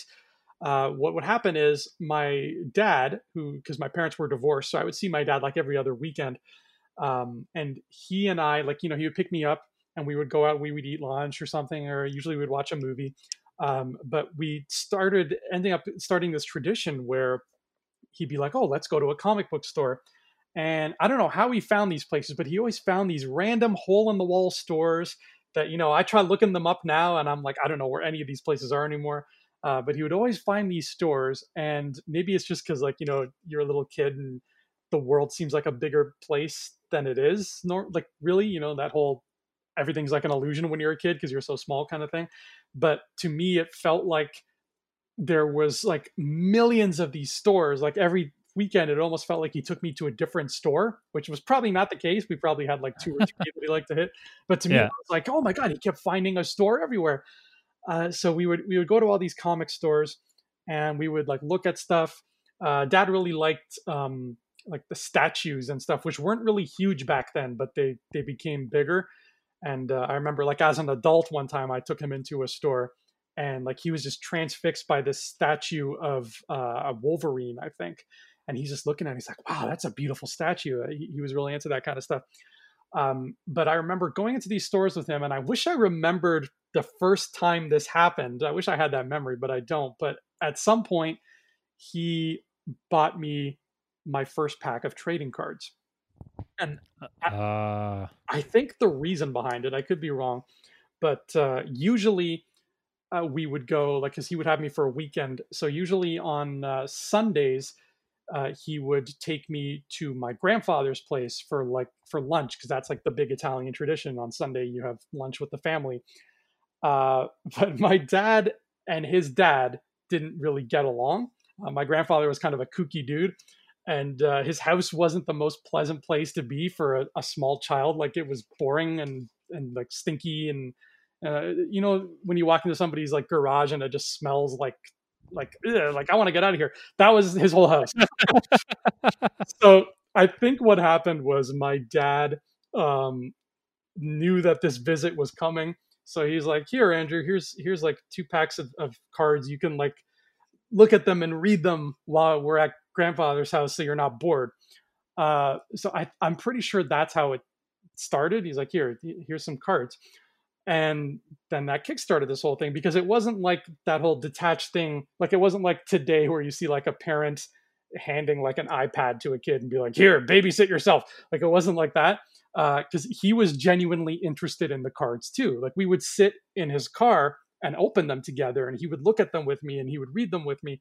So it wasn't like here's your toy now shut up. It was like oh here's this cool thing we can both enjoy uh, which was great so we're we're looking at at the at the cards and stuff like that um, and he's getting into it even to the point where if i got a double he would know that it's like he was that invested in the cards too. He's like oh that's like i remember you know the superman villain toyman oh yeah. Yeah I, I pulled a card of toyman and i'm like oh cool and he's like no you have that one already. I'm like i do? Are you sure? He's like no i remember you getting the toyman so like he he was very oh. plugged into to what uh, what like he wasn't just like here's your cards now leave me alone. Um, so we would look at these things together, and I think those DC ones, the ones I showed you, they were uh, called DC Cosmic cards from I believe 1991. I would have been four years old. Those were the mm-hmm. first ones I think we bought. And that set was huge. That set was like 175 cards or something like that. So it was a beefy set. And uh, we almost got them all uh, we I, I, I, don't know how much money I made the poor man spend on cards. I'm so sorry, uh, but we we we almost got them all, and it was all boosters. We weren't like going around buying singles for those. Uh, but then we got into um, the Spider-Man Fleer Ultra cards from I believe '94. So I was a little oh, bit older. Yeah. Uh, I was old enough to remember like seeing the packs in the store and everything like that. And those he like Dad loved Spider-Man more than any of the other characters. So he was really into those. He thought the art was beautiful. Like the cards were so sleek, and some of them had the signatures on them, the gold foil signatures, and he was like all about trying to get all those. So that became like our mission. Every weekend when I would see him, he'd be like, "All right, we'll we'll go to another store. We'll we'll see if." Like I remember him calling. Uh, we would be in his house, and he would look in the phone book with me. Hey kids, you know what a phone book is? Look it up. Yeah. uh, we, he'd be like, okay, here's a place, Comic Connection and then he would call Comic Connection and he'd be like, "Hey, do you guys carry these Fleer Ultra Spider-Man trading cards?" Because I think when we started collecting them, it was mm-hmm. a little bit after they were like they weren't new, so not every retailer was carrying them. Yeah. So it wasn't like you could just walk into a store and, and know that they would be there. He had to do some digging first. So he would call these people and be like, "Okay, Andrew, Comic Connection has some boosters. Let's go." And then we would go and we would we would buy a bunch of boosters and then I remember one store, one guy actually had a binder full of singles, and Dad was mm-hmm. like, "Oh, this is beautiful. We can just find the ones we're missing." Oh, and, that's awesome! Yeah. yeah, I remember buying the Puma, the Spider-Man villain, the Puma. I remember getting him from the singles binder, and uh, eventually we just worked and worked until we got them all. And then I think the last one, the last card we needed was Misery, which was. Uh, they, they did these cards where it was like you take two villains and you splice them together uh, and this was Lizard with Mysterio, and it became Misery, and uh, that was the last card we needed. And Dad found it, and uh, he's like, "Andrew, look, I found Misery," and it was like this big thing. And it was oh, it was great. And we had this big green binder, and and uh, he, he got me this binder. We would put them all in there, and we would just sit there for hours looking at it. And I still have that binder. He uh, he took like one card that I had doubles of and there was a little picture of Spider-Man on it, and he cut the card in half just so like and kept just the part with Spider-Man on it and slid it onto the spine of the binder to be like so like oh if you ever put this on a shelf you'll know that's your binder with Spider-Man cards because there's this picture of him on it. So it was uh, I, those cards are like if my house catches fire, that's one of the things I have to take out with me is that binder because oh, amazing! That's where my memories begin. hmm Oh, that's awesome, man. That's I can see why you really love the the trading cards. I I definitely remember going to like various comic book stores. There were a lot actually back in the back in our day. Back in the day, there used to be so much more, you know.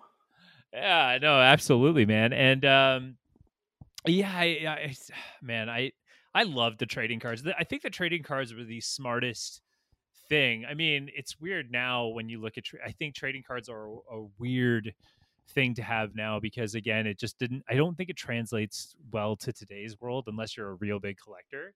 Um because like again like back in the day you could have like a binder full of the comic books the cards or you just have like that trading card binder because that was just the big thing.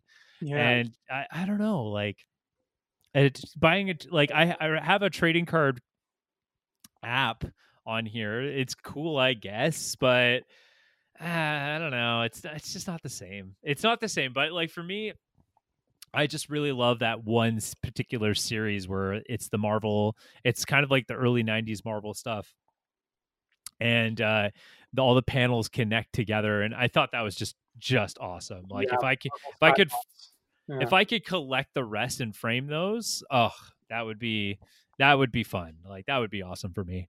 Um, and then and then find a way to frame them where I can get access to them and look at them and then put them back in. The Yeah.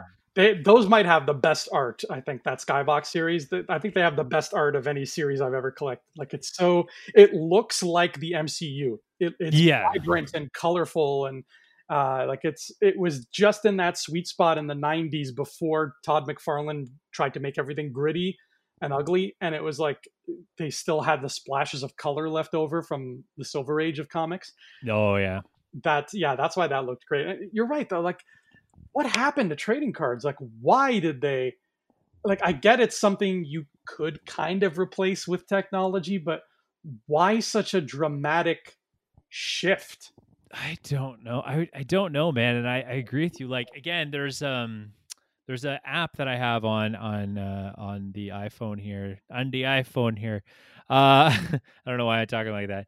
I think it's called Top Top Trading Cards or something. Topps yeah they did star yeah. wars ones They're just not the same. Like it's not the same as having the trading card, like holding it in your hand. And I don't know if it's just we're nostalgic people like that, but I think the only reason why you'd have cards today, if you will, is because like you'd have it with a board game, or you just have like those magic cards where you battle it out, uh, or Pokemon cards kind of thing. But like just appreciating, like why I appreciate the Marvel cards a lot is because each one would talk about a story or a biography of a character that you may not have even known existed, but just looks cool, and because it connects with that series. Um, uh, the the the the nine panel ones, the I think they're called the series four. Um, they're they're just so beautiful. They're just like the right time, and it's just so cool looking. Um, but yeah, I, I don't know. I don't know what happened to trading cards and why they just dipped is the way they did. But uh, oh, that is an awesome memory, man. So and so, what was I in that story? Did you mention your first comic book then, or just the, uh, the no not yeah no not my first comic that's um that would have still come from that era because every once in a while my dad would spot a comic and be like andrew that comic's beautiful come on let's get it uh, Mhm. so one that I remember he bought that like I still have to this day is um the I think it's the Adventures of Superman number 500 and it's um right around the death of Superman. It's it was right in that era. Uh and this takes place after Superman has already died and this Mhm. whole issue was just the people of Metropolis coping with the fact that Superman's gone. Mhm. and the issue ends with the first appearances of the four like fake supermen. So the cyborg one the steel one the superboy clone and then the eradicator superman. It ends with those four uh like debuting. And um like lois lane is in it lex, right. lex and supergirl are in it jonathan and martha kent it was just like a, a superman smorgasbord and i really got into that one Mhm. um, and then I think there was that, and then the only other one that I remember from back then that I was like, "Ooh, this is a nice comic," was uh, an older Spider-Man one, and by older I mean from that era. Um, and it wasn't even anything remarkable. It was just I, I got to see Spider-Man having the adventures that I only ever read about in the cards. So it was kind of neat. I, I, Mhm. don't even remember who he was fighting. Uh, it, I think he was. It was just like it had like a holographic cover because it was like a, an anniversary issue of some kind. Oh, that's so cool. Yeah, and it uh, and it turns out that I didn't find this out till years later, but every Spider-Man book that month did the same thing with their cover because there was like Mhm. four at the time. There was like Amazing Web of Spider-Man, regular Spider-Man, and something else. Uh, and that one was amazing, I think. And then I found out about the other three, and over the years, I found those other three holographic ones and collected them. But Oh, yeah, it was cool. I think he just fought gangsters in it. He there was just like a bunch of people on the street with like guns, but like laser guns, like heavy duty guns, and he's like, "I'm gonna stop you because I'm Spider Man." Uh, probably a bit more eloquently than that. uh, yeah, that's those are the two that I remember being like the the one the gems from back then that got me into it. yeah. I, you know, it's funny. It's both of our both of our comics are Spider-Man comics, but that was, I mean, Spider-Man just dominated. Like he he was a great character to have. Oh yeah, yeah. He had four books back then. I mean, it was it's nuts. yeah, and so I that's awesome, man. It's it's awesome that I mean, for me, I for me, my brother and I would would look at the comics we'd get. Like I would get one comic, he'd get another, and then as we're each looking at our comics, we would look at like I'd look at pages from his and be like, "Oh, that looks like a great comic." Like my brother used to collect a lot of uh, Wolverine and Angel comics, um, and they were like learning from like a ninja master and everything. Oh, It looked it looked so cool, uh, but yeah, every time I see him like looking at his comic, I'd be like, "Oh man, I need to read that," and, and so we would uh, we would jump all over that. And there's this Um, magic to the old comics from our childhood too, because they were printed on this newsprint paper, which has a Yeah. very particular musty smell to it. Uh, so when we would walk into comic book stores, uh, and you kids who don't have trading cards anymore, this is something you're missing out on. Uh, Mhm. You walk into the store, you smell that. You smell the pages upon Oh, pages yeah. of comics. Um, and that's what makes me sad about the fact that trading cards aren't a thing anymore. Is kids won't be able to have stories like the ones we just told about walking to these stores and buying these. Like it, it, it really, it's really a bummer to think about. But yeah, the, the comics would have that newsprint paper, and what I love is uh, they would have those old ads. Uh, and usually the ads were for, I noticed a pattern. The ads are usually for two things baseball cards and uh, Mhm. Nintendo games. yeah. And it's oh, for always sure. fun seeing like uh like one comic I have where the back page is an ad for the Terminator 2 game on the NES or or the Super NES or something and it's like you can be Arnold and you can you can stop the T1000 and there's like clips from the game and every clip has a little subtitle and one of the subtitles said hasta la vista baby and I'm just like this is they don't make ads like this anymore either. Yeah, no, it's true. It's oh man, the ads back then. Oh man, it was just like ADD in 30 seconds. It was great. Uh, like Nerf Nerf for nothing or whatever. It's Uh, for nothing. It's Nerf or nothing. Uh, but like even like Marvel toys were just so awesome. I actually used to have a lot of Marvel toys too. I had Carnage, uh, Oh. which was one of my favorites. I had the armored Spider-Man from the cartoon. Uh, I had uh, Alistair Smythe. Oh, cool. Yeah, Is I he in his uh his wheelchair? No, it's when they they turned him into a, a cyborg. Oh, that's right. And he had like the the two penises coming out of his shoulders. yeah, you know, I had a I had a lot of those ones um because those those were really cool actually. The the design and feel of the '90s Spider-Man was perfect. It was just like the right tone for the that kind of radical kid kind of thing. Oh yeah, I actually I'm glad you brought that up because that's that's the next question I have for you about Marvel memories is cartoons and toys because Ooh, the the 90s these characters may have come from comics and the cards did play a big part but the 90s and the 80s were about two things cartoons and toys and the synergy um, of the twain together so Yep. the tell me about your experience with those fox cartoons and with the toys that came with them Okay, so I'm gonna put it down to you this way. First of all, Saturday mornings. Oh, You know, cartoon, I've said it cartoon before. prime time. I've said it before, and I've uh, many times, and I will say it again many times for the rest of our lives. I wish I had known you as kids, man. I wish we had been kids together. Uh, we're, we're- hey man. i- i- at the same time, we're living it now, just the way we're celebrating it, right? Yeah. So, I I will say what's been funny about the cartoons is that, uh, I remember so I remember so vividly the X Men cartoon. Like I, I remember watching that with my brother because it was just such a good cartoon. I don't think, and even watching it today, it's amazing to see how in depth the stories were and how real the stories were. Like Yeah. back back then, I'm like I'm watching just this really cool looking cartoon that had some had some stories I I understood but didn't appreciate um like for me like one of my one of my favorites as a kid and still my favorite now but it didn't really offer crazy substance but it was fun to watch uh but it was uh, days of future past when cable interferes with bishop's or bishop interferes with cable's timeline. Cable goes back to interfere with bishop interfering with the timeline and it's like a great it's just a fun episode like i love how cable cable takes on wolverine and he's like uh i can almost quote it too and he's just like uh he's like oh you want to fight me but you you know just let you know you're gonna lose and he's like whatever right? And he's like he's like nice moves for for uh for someone who's old fashioned he's like old fashioned and they're like all making fun of each other it's great. So cable ends up grabbing him and he and i love how he's like he talks to his computer he's like body slide to hq and i love the term body slide Mhm. I don't know if I don't know who came up with that as a term for teleporting.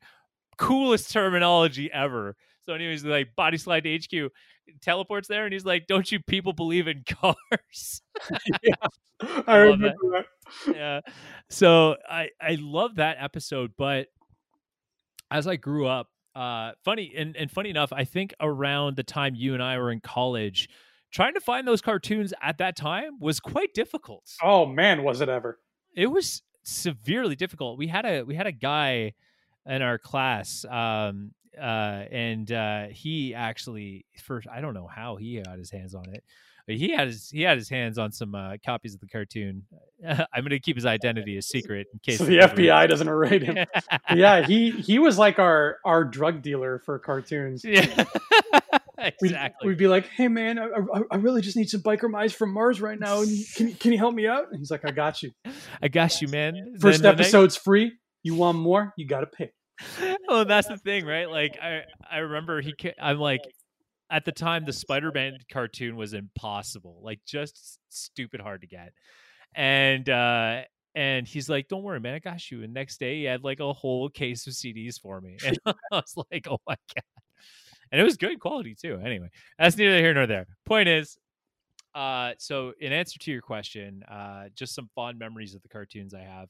Uh, so, so the X Men cartoon, um, grew up loving it. Like it was just such a cool cartoon. And and as we grew up, it was very hard to watch. But then I remember my brother and I were uh, were my brother was uh, my brother was in college, and I think I was just starting in college. I can't remember. Mhm. Uh, but uh, X Men was being aired on TV for whatever reason, and we just got stoked. We're like, "Oh my god!" I think it was the night of the Sentinels. Was the it was the first? It was like the first three. Yeah.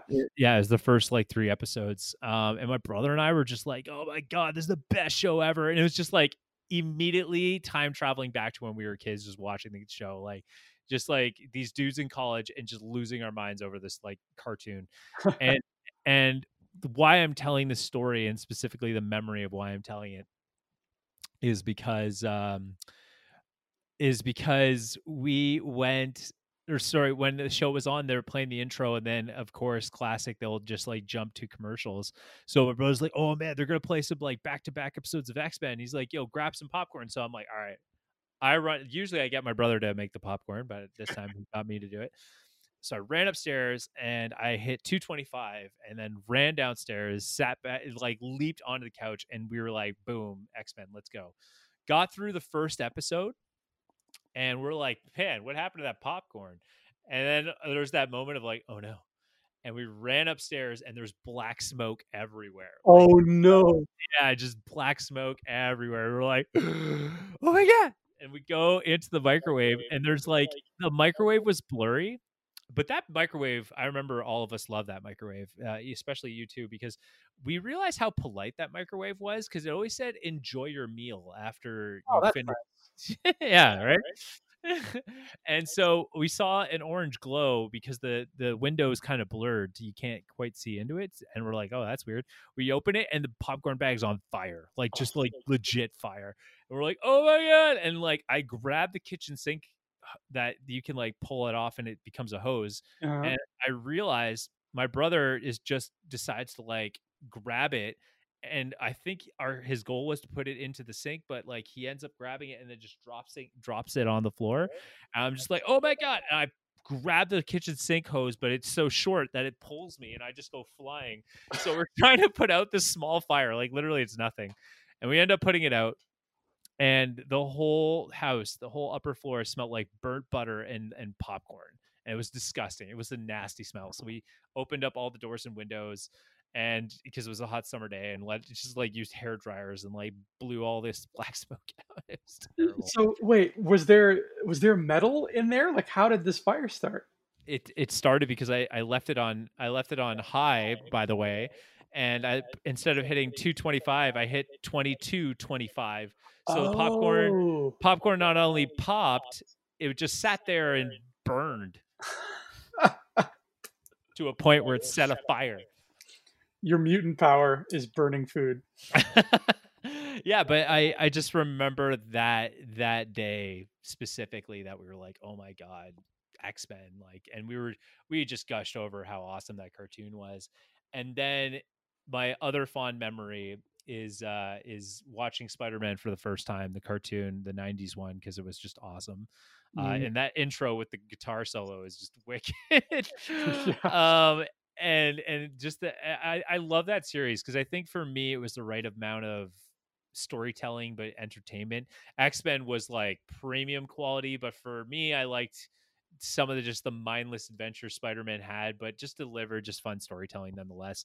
Um, and uh, yeah, uh, I will say um, it was it's a fond memory, but uh, probably one of the more recent ones was I discovered um, I discovered uh, Avengers: Earth's Mightiest Heroes because I was still I was still in early parts of college where my brother's like more invested later on into his career and stuff. Mhm. So I remember watching it, and he came home, and uh, and he came home, and I'm like, and he was like, "Hey man, what you watching?" I'm like, "Oh man, this is Avengers," and he's like, "Oh, the animation looks kind of kind of weird, you know, like kind of childish kind of thing." But it, I mean, hey, it looks cool, I guess.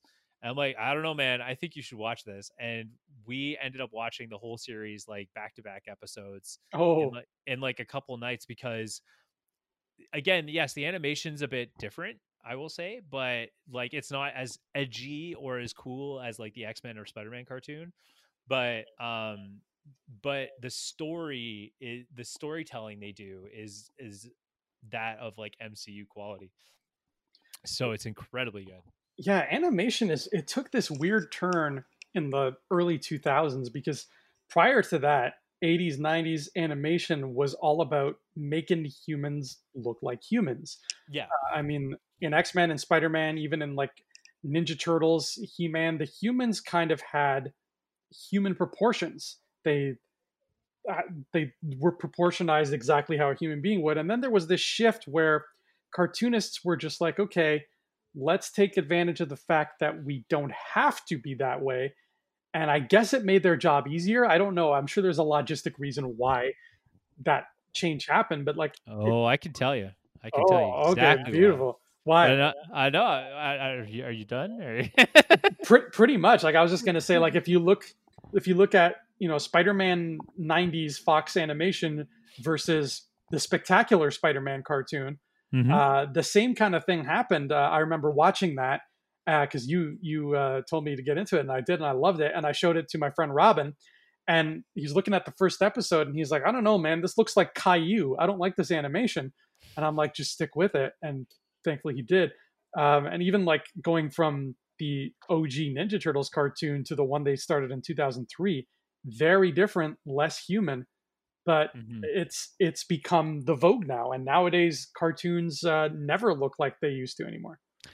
Okay, so and I completely agree. I don't know what happened, and I and, and, a lot of people, a lot of the younger people today, when they talk to talk about cartoons, because I've I've met like I've met a lot of co-op students now at work and stuff like that, and and you know they'll talk about cartoons they've watched and what have you.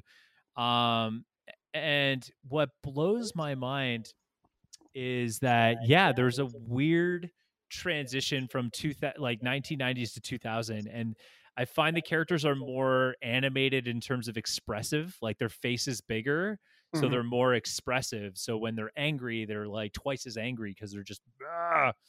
But it's because, in my opinion, it's because of what Dragon Ball did to the cartoon industry. Really, Dragon Ball's to blame, huh? Dragon Ball and Pokemon. Yep, those wow. two are the biggest ones to blame, and I'll tell you why.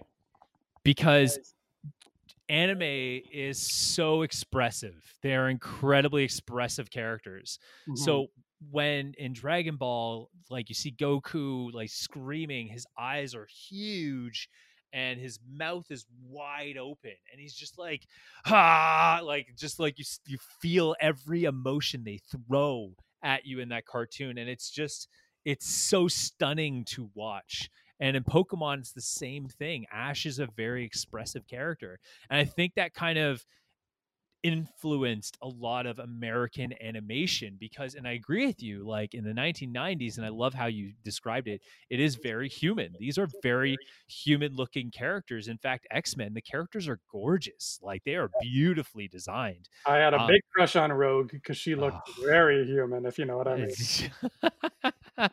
Rogue and Storm were were gorgeous characters, and um, uh, yeah, it was just a uh, beautiful, beautiful characters.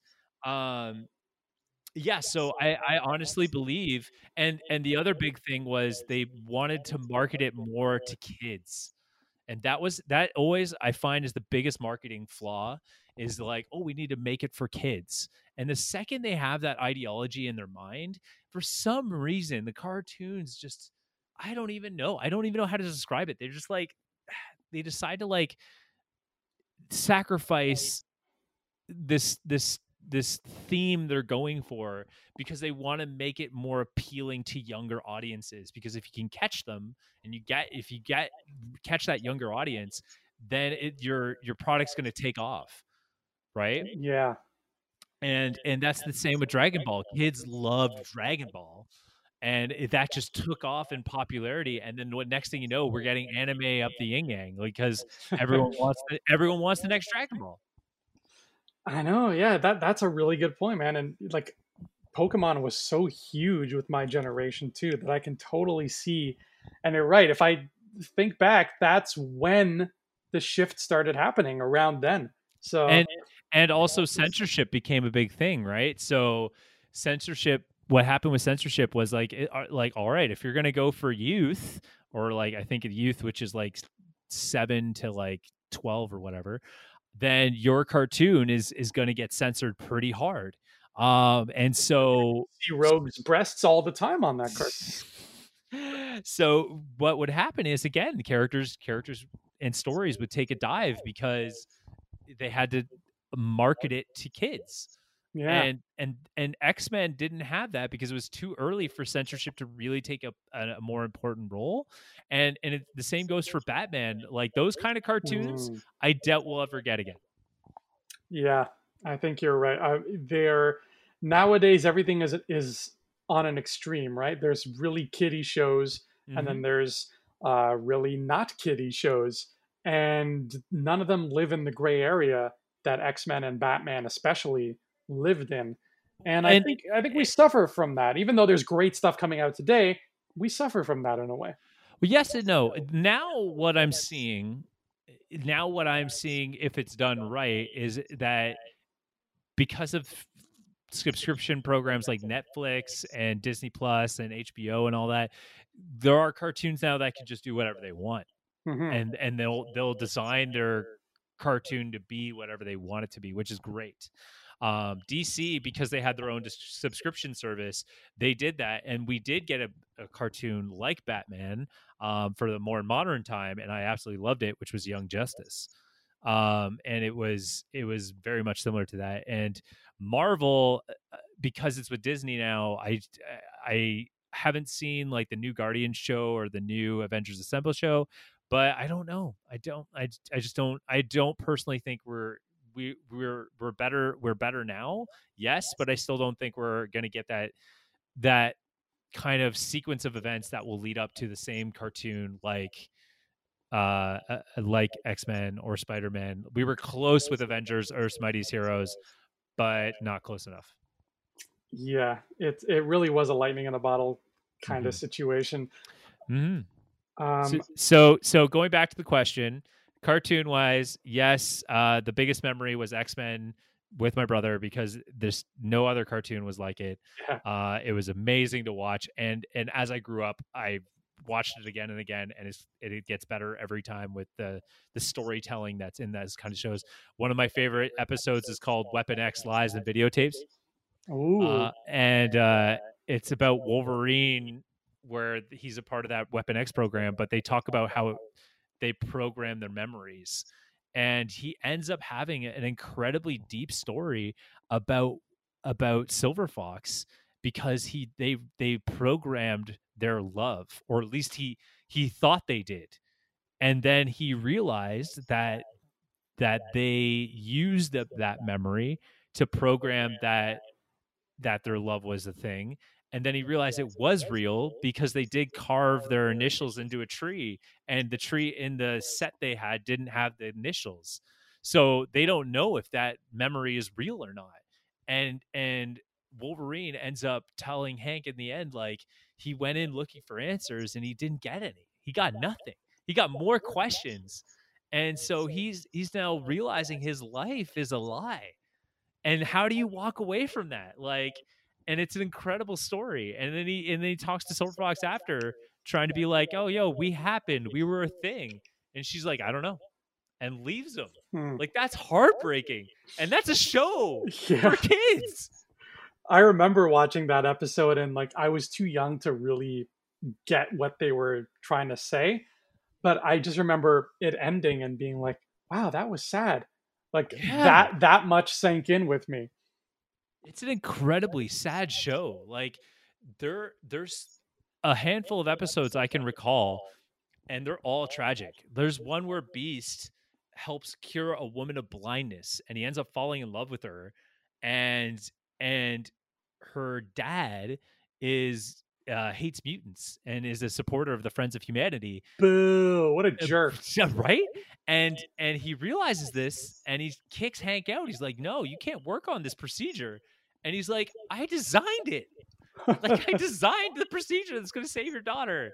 And and uh and so she ends up falling in love with him doesn't care what he looks like in the whole nine yards and the whole episode is about is about you know the like love is more than just looks kind of thing and she ends up getting her sight which is crazy and still loves hank but he realizes he can't be with her because th- because of the racism that exists between mutants and humans oh boy, poor Hank. and that's a show for kids yeah, that's crazy yeah. They X Men is something that I've I've revisited as an adult, but not all the way through. I think I only got like a season and a half through, but I really need to park my ass and revisit it and just understand it and appreciate it the way it was meant to be appreciated. But as a child, the Spider Man cartoon was my world, man. oh It was Yeah. my whole world. I was obsessed with it. I would. It was the the mm. first show ever in my life where I was like keeping track of when the next episode was on. Like I, I don't know if they did those daily or weekly. I think they did it when I watched it on Fox Kids. It was daily. I think I, because I, don't remember waiting a whole week to find out if like Morbius got away or something like that. I feel like it was daily. I think it was twice a week. Twice a week. Okay, that makes sense too. I think it was twice a week because I because they recycled a lot of backgrounds for that show. Yeah. uh, and some animations. So I remember I remember they had a tight schedule for sure. Um, X Men was definitely once once a week, I think it was, and then with but the popularity it had catalyzed it into uh, to kind of producing episodes a bit more. But I think it was twice a week. Okay, and I mean, granted, I don't even know if I watched it like live. You know, I could have just been watching reruns every time I saw it. Uh, but that was for some reason that and the tick i was obsessed with the tick but tick was one of those shows that was on late at night so yeah. if i caught it it was like a big deal like oh my god the tick uh, but the spider-man show just the way it looked the, the colors were so vibrant uh, it drew me in it introduced me to my favorite comic book character to this day the kingpin uh, it introduced me to the Hobgoblin, who I love, and like he on that show was like this beautiful looking character with that big red cape, uh, and of course, like it got me. It made me get to know Spider-Man as you know he's not just a picture on a trading card anymore. He's this guy yeah. who talks and he's like, "Hey, what's up, Andrew?" Uh, I took a lot of acid as a kid, so he would always talk directly to me. but uh, yeah. getting that like that story of him. And what was cool was uh, in the first like season or whatever, like the the, the early episodes were very basic, like I'm gonna fight Scorpion this week, or I'm yeah. going to fight Doctor Octopus. And then as the show got uh, deeper and deeper into its, I think it was three seasons or I can't remember how many seasons it had, but as it got deeper in, then you got really complicated stuff and like to the point where they're doing like a, a, a thing on secret wars uh, like they did the Venom saga, which was like a big three part thing. Then eventually they brought Carnage in. Oh yeah, like it, it, became more and more complex, like the MCU itself. You know, it started with these basic standalone things, and then yeah, it turned into something bigger. Uh, and with with the the toys in particular, that was a big deal for me. That was uh, almost too big of a deal. Uh, I was uh, like I could, I literally, Ryan, there were points in my childhood where I could not stop thinking about those toys. oh yeah, yeah. And and the, with my mom, you know, she was a single mom, uh, so we didn't have much money, and she couldn't buy me all these toys. Uh, you know, I had a few, but uh, every toy, the back has that picture. That's like the bane of parents everywhere, where it's like, look at all the toys in the series, collect them all. and I would uh, keep that piece of cardboard even after I opened a toy, and I would just stare at it for hours, and I would stare at all the ones that I wanted to get because I had, let's see, I had, um, I had Spider Man with the, he came with like a parachute or something, uh, web parachute Spider Man. Uh, so I was like, okay, cool. I have a Spider Man. There's, there's like five different versions of him. Uh, mm-hmm. I had Kingpin because I there was no way I wasn't going to have Kingpin. Yeah. Uh, I had Kraven the Hunter. Oh, that's a cool one. Yeah, he came with his little spear and everything. And then I got for Christmas one year, I got like one of those weird ones that they made afterwards that weren't part of the show, but they were part of the same action figure line as the show. So the packaging still looked like it. Mm-hmm. And it was Spider Goblin. It was a big toy. It was bigger than normal. And it was if Green Goblin and Spider Man, I guess, like swooshed together and had some kind of lab accident. Uh, and he had like big claws and his tongue was sticking out and he, he was this creepy looking monster. And those were the only ones I had. But I would stare at this cardboard thing and be like, oh, I want Hobgoblin because he's like my next favorite after Kingpin. And I, I want Venom and Carnage because they're cool. And I want the Spider Slayers and I want this and that. Um, but I knew like there's no way I'm gonna be able to get all these toys. That's just too much money. So one day when I came to grips with that, I, I want to say I'm maybe seven years old at this point. I came to grips with that. I'm like, okay, I have Spider-Man, Kingpin, and Kraven. I'm not getting any other toys from this show. So I grabbed a bunch of paper, like stacks of, of blank printer paper and pencil crayons. Mm-hmm. And what I did was I took my Spider-Man toy because I don't know how I was able to understand this back then, but I was like, okay, Spider Man is like, he's not in, like unusually tall or unusually short. He's like medium sized. He's just a normal sized man. Yeah. So I, I took the Spider Man toy and I put him on a piece of paper and I traced his outline like like a dead body. I traced them with the the pencil crayon, uh, and so I knew I was like, okay, this is the size of Spider-Man. And going off that, what I did was I drew every other character from the show and colored them in, Oh. and then I cut them out. And they were, thanks to my measurement, they were all the same size as the other toys. And I'm Mhm. like, now I have every character. Uh, and I I played out all my fantasies that I wanted to play out, my own storylines with every character. I even added characters. I made a, a Spider Woman, uh, and she was um, like I didn't know Spider Woman was actually a thing at the time, but I made Yeah. her. She looked like Spider Man, but instead of red and blue, she had green and yellow. And like I made uh, all the the Spider Slayers. I made Venom. I made like a a big rhino who like took up almost a whole sheet of paper because he was so much bigger. Uh, I, I just I had such a fun time making. I still remember like the the feeling of cutting those out and then playing with them afterward and being like, yeah, it's like I have the whole cast now, and I got to to make my own Spider-Man show out of that. Oh, that's adorable. Oh, so adorable, dude. That's oh, all the feels, all the feels. uh, I I miss those toys so much, and even when I go to like uh, fan expos and stuff, and I see vendors, they'll they'll sell the Spider-Man toys from that show, and even the X-Men toys from the cartoon. Mhm. Even the packaging on those toys is so vibrant; it just catches the eye. Yeah. I, I always get I nowadays I, I get really incredibly hyped when I see those statues and I know they're expensive as hell like they are like 400 500 dollars a pop but I love those statues so much if I could riddle my apartment with them I totally would Ooh. but they are they are expensive. Actually, one of my fond collectibles that uh, Isabella gave me, say like two years into our relationship, I think.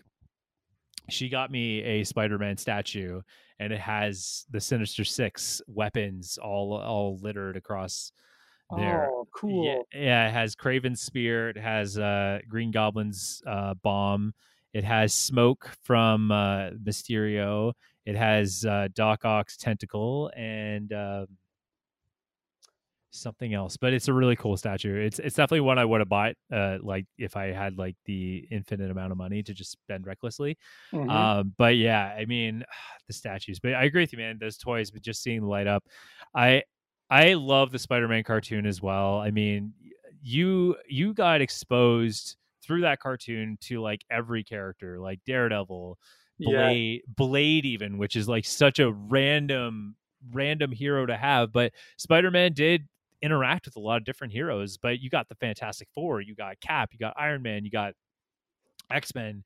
You had um oh my god, you had uh oh god, it's all it's all sitting there. Doctor Strange, you had so many characters in that show and it was just a joy, just a j- absolute joy to watch. I mean, the only villain that was missing from that 90s cartoon was Sandman. That's the only one. yeah, that's true. He wasn't in it, Everyone else was. Sandman wasn't. and uh, I even uh, Spectacular Spider-Man, which ended after two seasons, which was criminal. Um, it didn't get around to showing Kingpin or Hobgoblin, but those were Yep. the plans for season three. They were going to throw them in, but Oh, I know. Avengers that I think Marvel unlike DC, Marvel always struggled to have a theme that fit their animation. yeah, And and that's been their biggest crutch. And they got it with Avengers Earth's Mightiest Heroes. Um they had like they finally kind of got the right tone with like the, like the right animation and season 3 they were going to do Civil War and they had like a whole story and everything that was going to work so well with the tone the cartoon was delivering and they they just didn't land it. Um so yeah so uh really really crappy really crappy but um yeah even that spectacular spider-man cartoon they ended with like this beautiful mesh between green goblin they ended uh they ended with this green goblin shakespeare episode where Shakespeare's monologues fit in with the events that was going on with Spider-Man, which is incredible interpretation. yeah.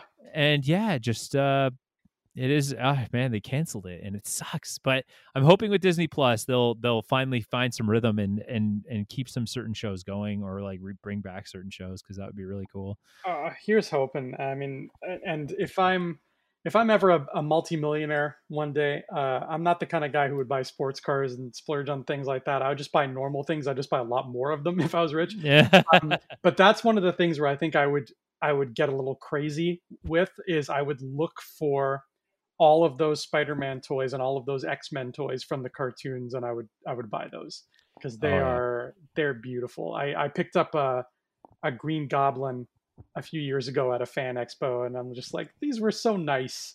They're just so nice looking toys, and I just want them all. Uh, but let's let's transition to the final um, little chapter of our memories here. Uh, it's kind of a toy, but better depending on who you ask. Let's talk about video games. oh yeah. hmm Oh man.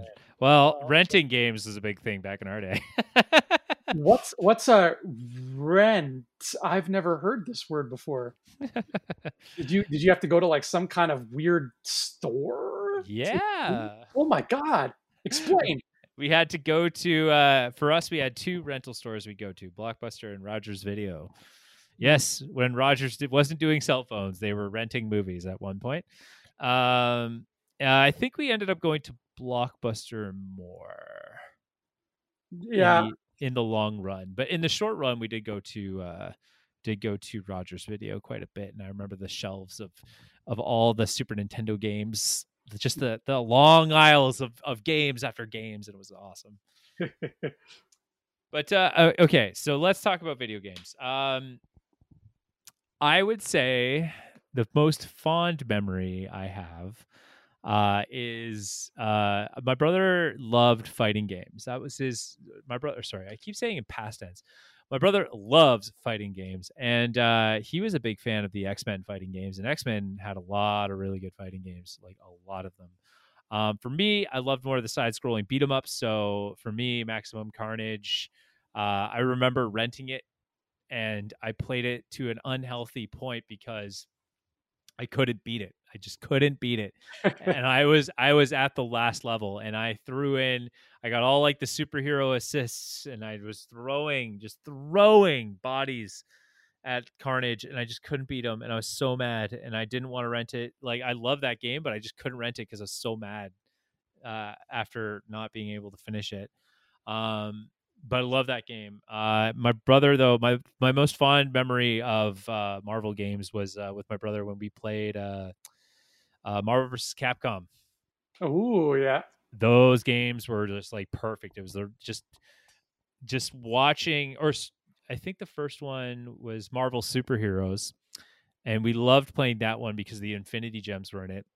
And uh, every time you'd activate a gem, the screen would flash like the lights of the of the gem across the screen, Mhm. and and all you hear is the announcer, and you'd be like Infinity, and like and and then you could do like all these cool things depending on the stone you got. If you had the Soul Stone, it would heal your character. If you had the Reality Stone, uh, you would have like a stagger effect. So if you punched, it would punch six times because you'd see like your shadow hit the person, so you could like rack up combos pretty crazy.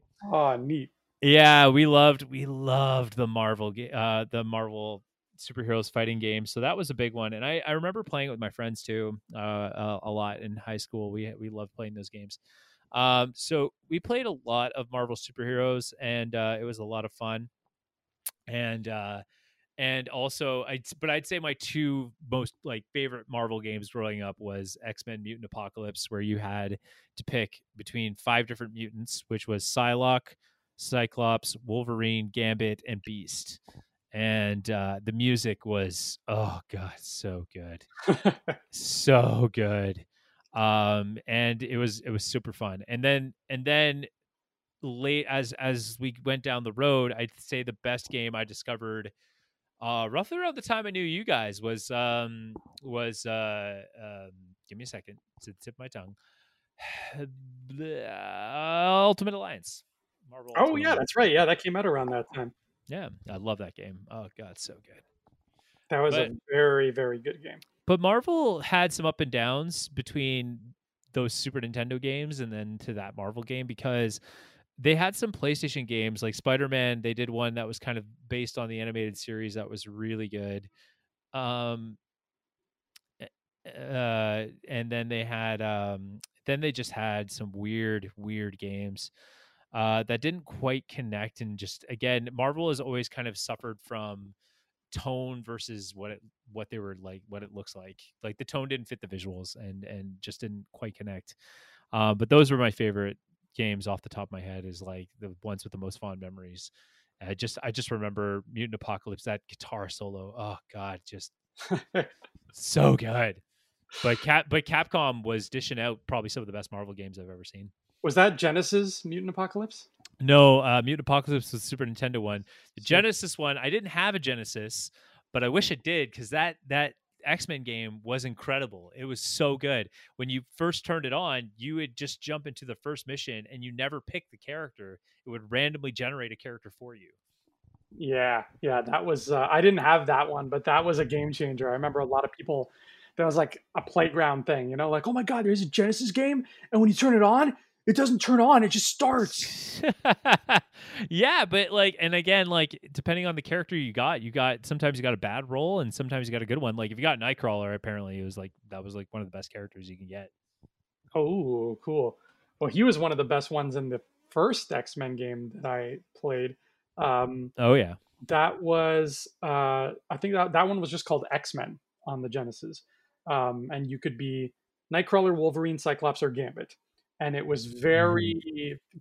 keyed into the animated series. I'm pretty sure it was just like based on the animated series, uh, and every level was a danger zone danger zone a danger room simulation uh, and then you you take the highway to the danger zone, and Tom Cruise is there flying a jet, and you have yeah, um, yeah, it's all a danger room a simulation, but Magneto did something to it, so when you go in the danger room, it could kill you, kind of thing. That was the plot of the game. Oh yeah, okay. I don't know that one. I, haven't. I don't think I played that one. Um, I but talking, but you talking about that, it did remind me of a Wolverine game because before Ultimate Alliance or around Ultimate Alliance, uh, just before it, um, they were doing a lot of movie based games, like a lot of movie based games.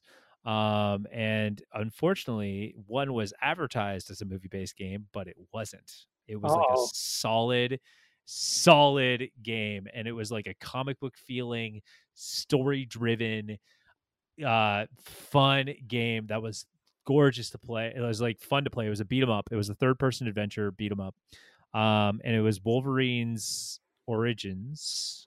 X two. Oh, oh, yeah, I, I know what you're talking about. Wolverine's Revenge on uh, Xbox. Yes. Yeah. Yes. Yes. Incredible game, and, and it was around. I think it was around like end of and near end of high school for me. Uh, but they came out with three different games, and one of them was that one, Wolverine's X2 Wolverine's Revenge. Mm-hmm. Great game, so so filled with comic book references, so fun. Uh, then there was uh, the Incredible Hulk Ultimate's Destruction, which was GTA and the Hulk, and super fun there. And they did one with the Punisher, and that one, and all those ones were supposed to be based on the movies. They were advertised as such, but the games were so comic book edge.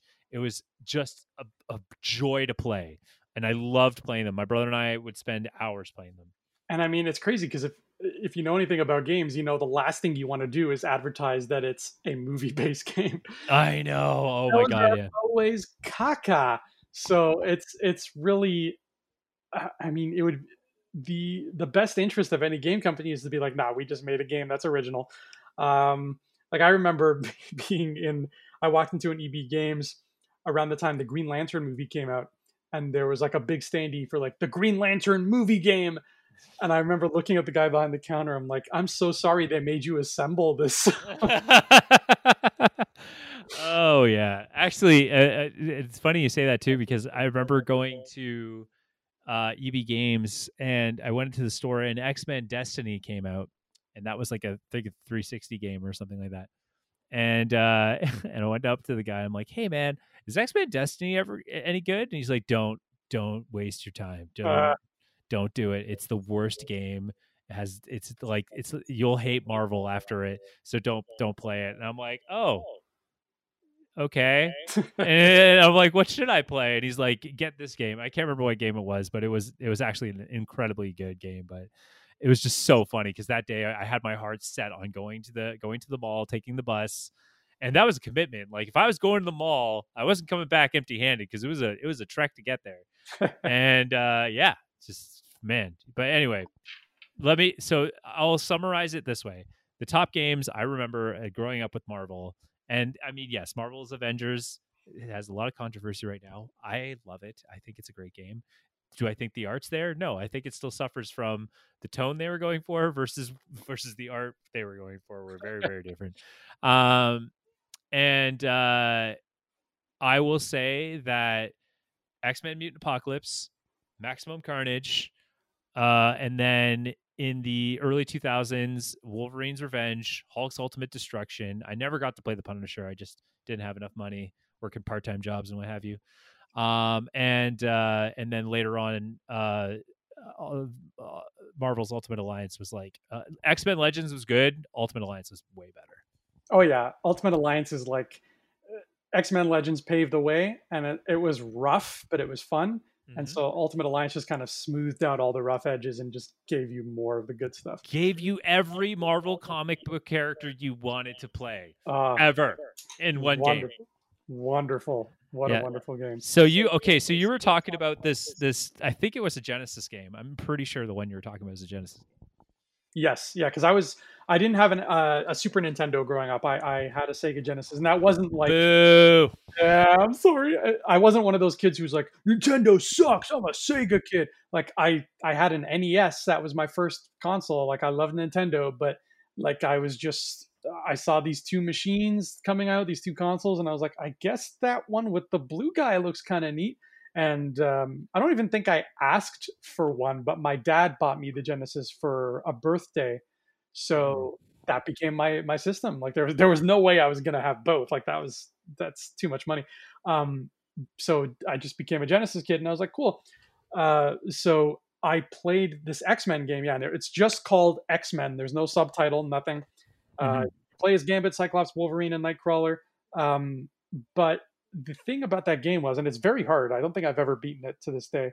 Uh, every level, there's like six or seven levels, but every level kind of has like a thing where if you don't pick character X, you're not going to beat that level. Ah, uh, it's kind of a shame because you want to be able to just run through the level and be whoever you want. Yeah. But like I distinctly remember level one, if you don't play as Nightcrawler, you're you're not getting through level one.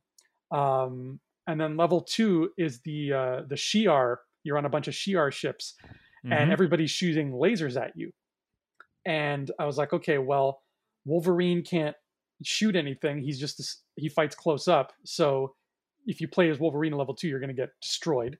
Yeah. Um, Nightcrawler can't shoot anything either. He can teleport, but that doesn't really help you. Gambit can throw his cards, but they made Gambit taller than everybody else. So even when he ducks, the bad guys will still hit you if they shoot. Oh. So in that level, Cyclops is literally your only choice if you want to get out of that level in one piece. And like every level was like that. And I remember being kind of disappointed because I like the variety, you know, I like to spice it up. And like even level three is back to like Nightcrawler. Like if you want to win, you got to be Nightcrawler. So Gambit and Wolverine, I don't think I ever even end up using them unless you die. Because if you die, then you have to pick somebody else. It's like the Ninja Turtles game on NES. Uh, so like once a character's dead, you can't use them anymore. So you're stuck with ones you're not good with.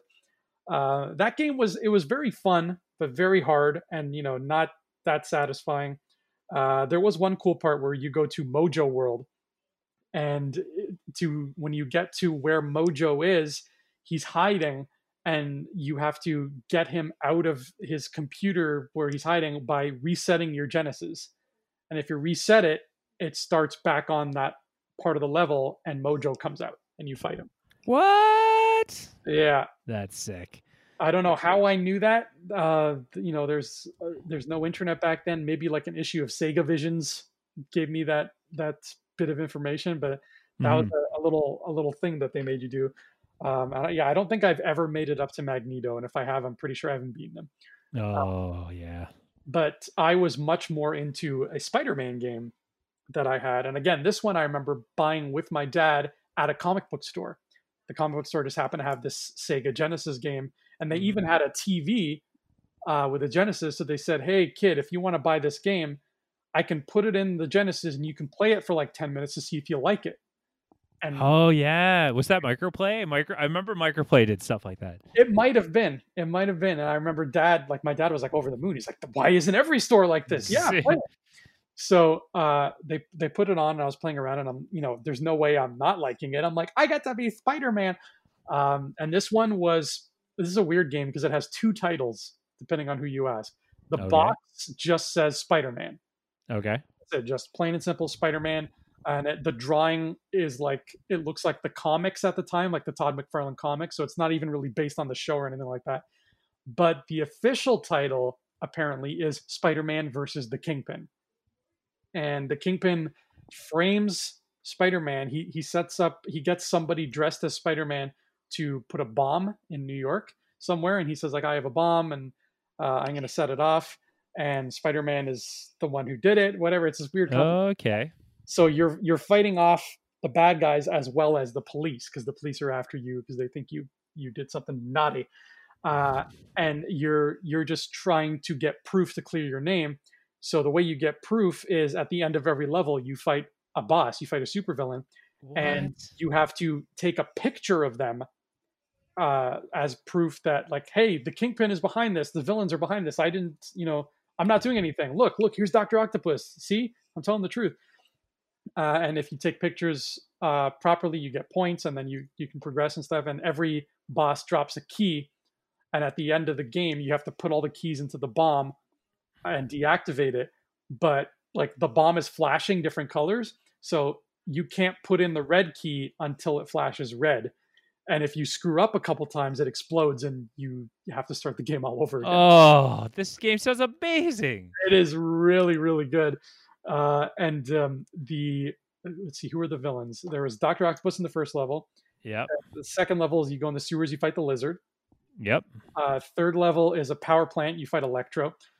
Um, fourth level is Central Park, and you fight Sandman. Uh, and the oh, only way to, oh, Sandman was tricky. The only way to beat him, like you can't like web him or punch him or anything. You have to lure him to the the beginning of the level, and there's a fire hydrant there, and you have to kick the fire hydrant when he's in front of it, and the water destroys him. That's the only way to beat Sandman. Oh, that's crazy. Um, and then level five is like you're you're in like the middle of Manhattan, you're on rooftops and stuff, and you fight Hobgoblin.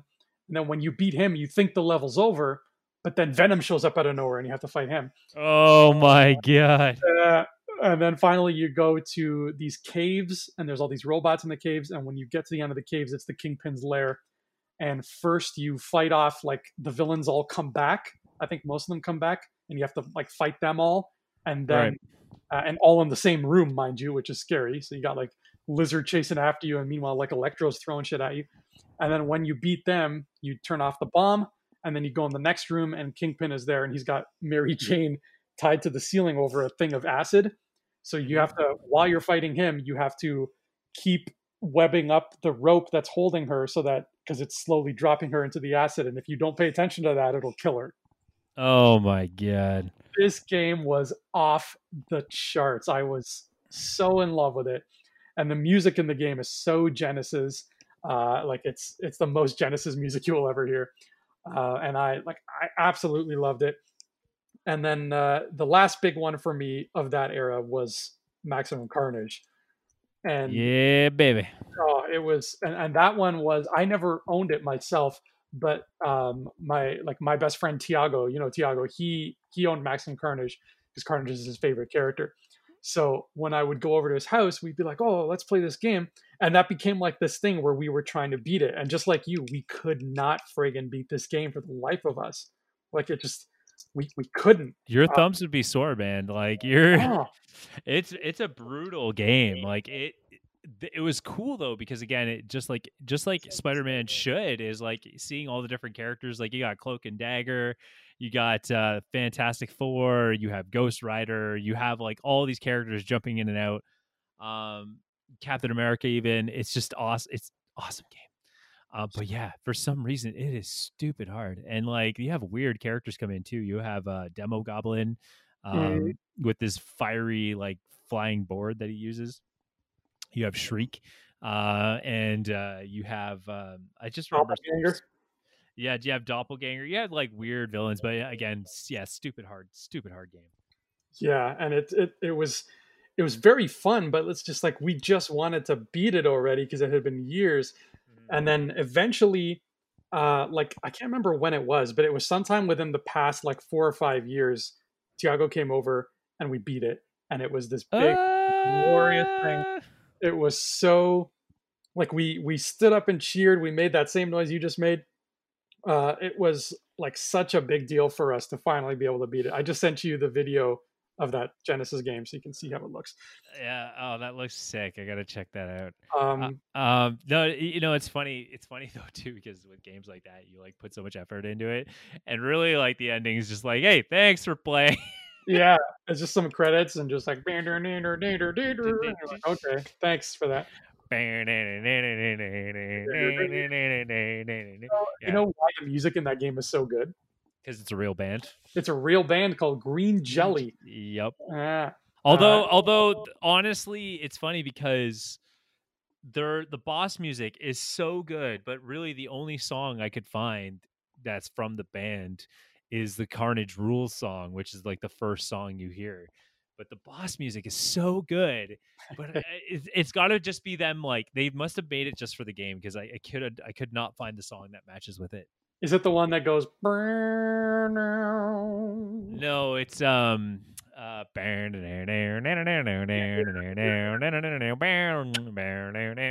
Oh man, don't don't get me started on that music. That that's a soundtrack and a half. And Oh yeah. didn't do the sequel, Separation Anxiety. They didn't do the sequel, and the music in Separation Anxiety sounds like a wet fart. So I don't know that that game was a sequel and it was not nearly as good. I actually remember uh, separation separation anxiety from uh from the comics and I remember the toys came out where they had the different symbiotes and I, I never read separation anxiety so I'm like what there's different symbiotes uh mm, Carnage is really like the only other one and I like didn't buy it uh, but I remember getting one of the toys, and, and I mean, he looked cool, but I think it was the green one with like the the Doc Ock tentacles, and I was just like, ah, I guess Oh, that's yeah. cool.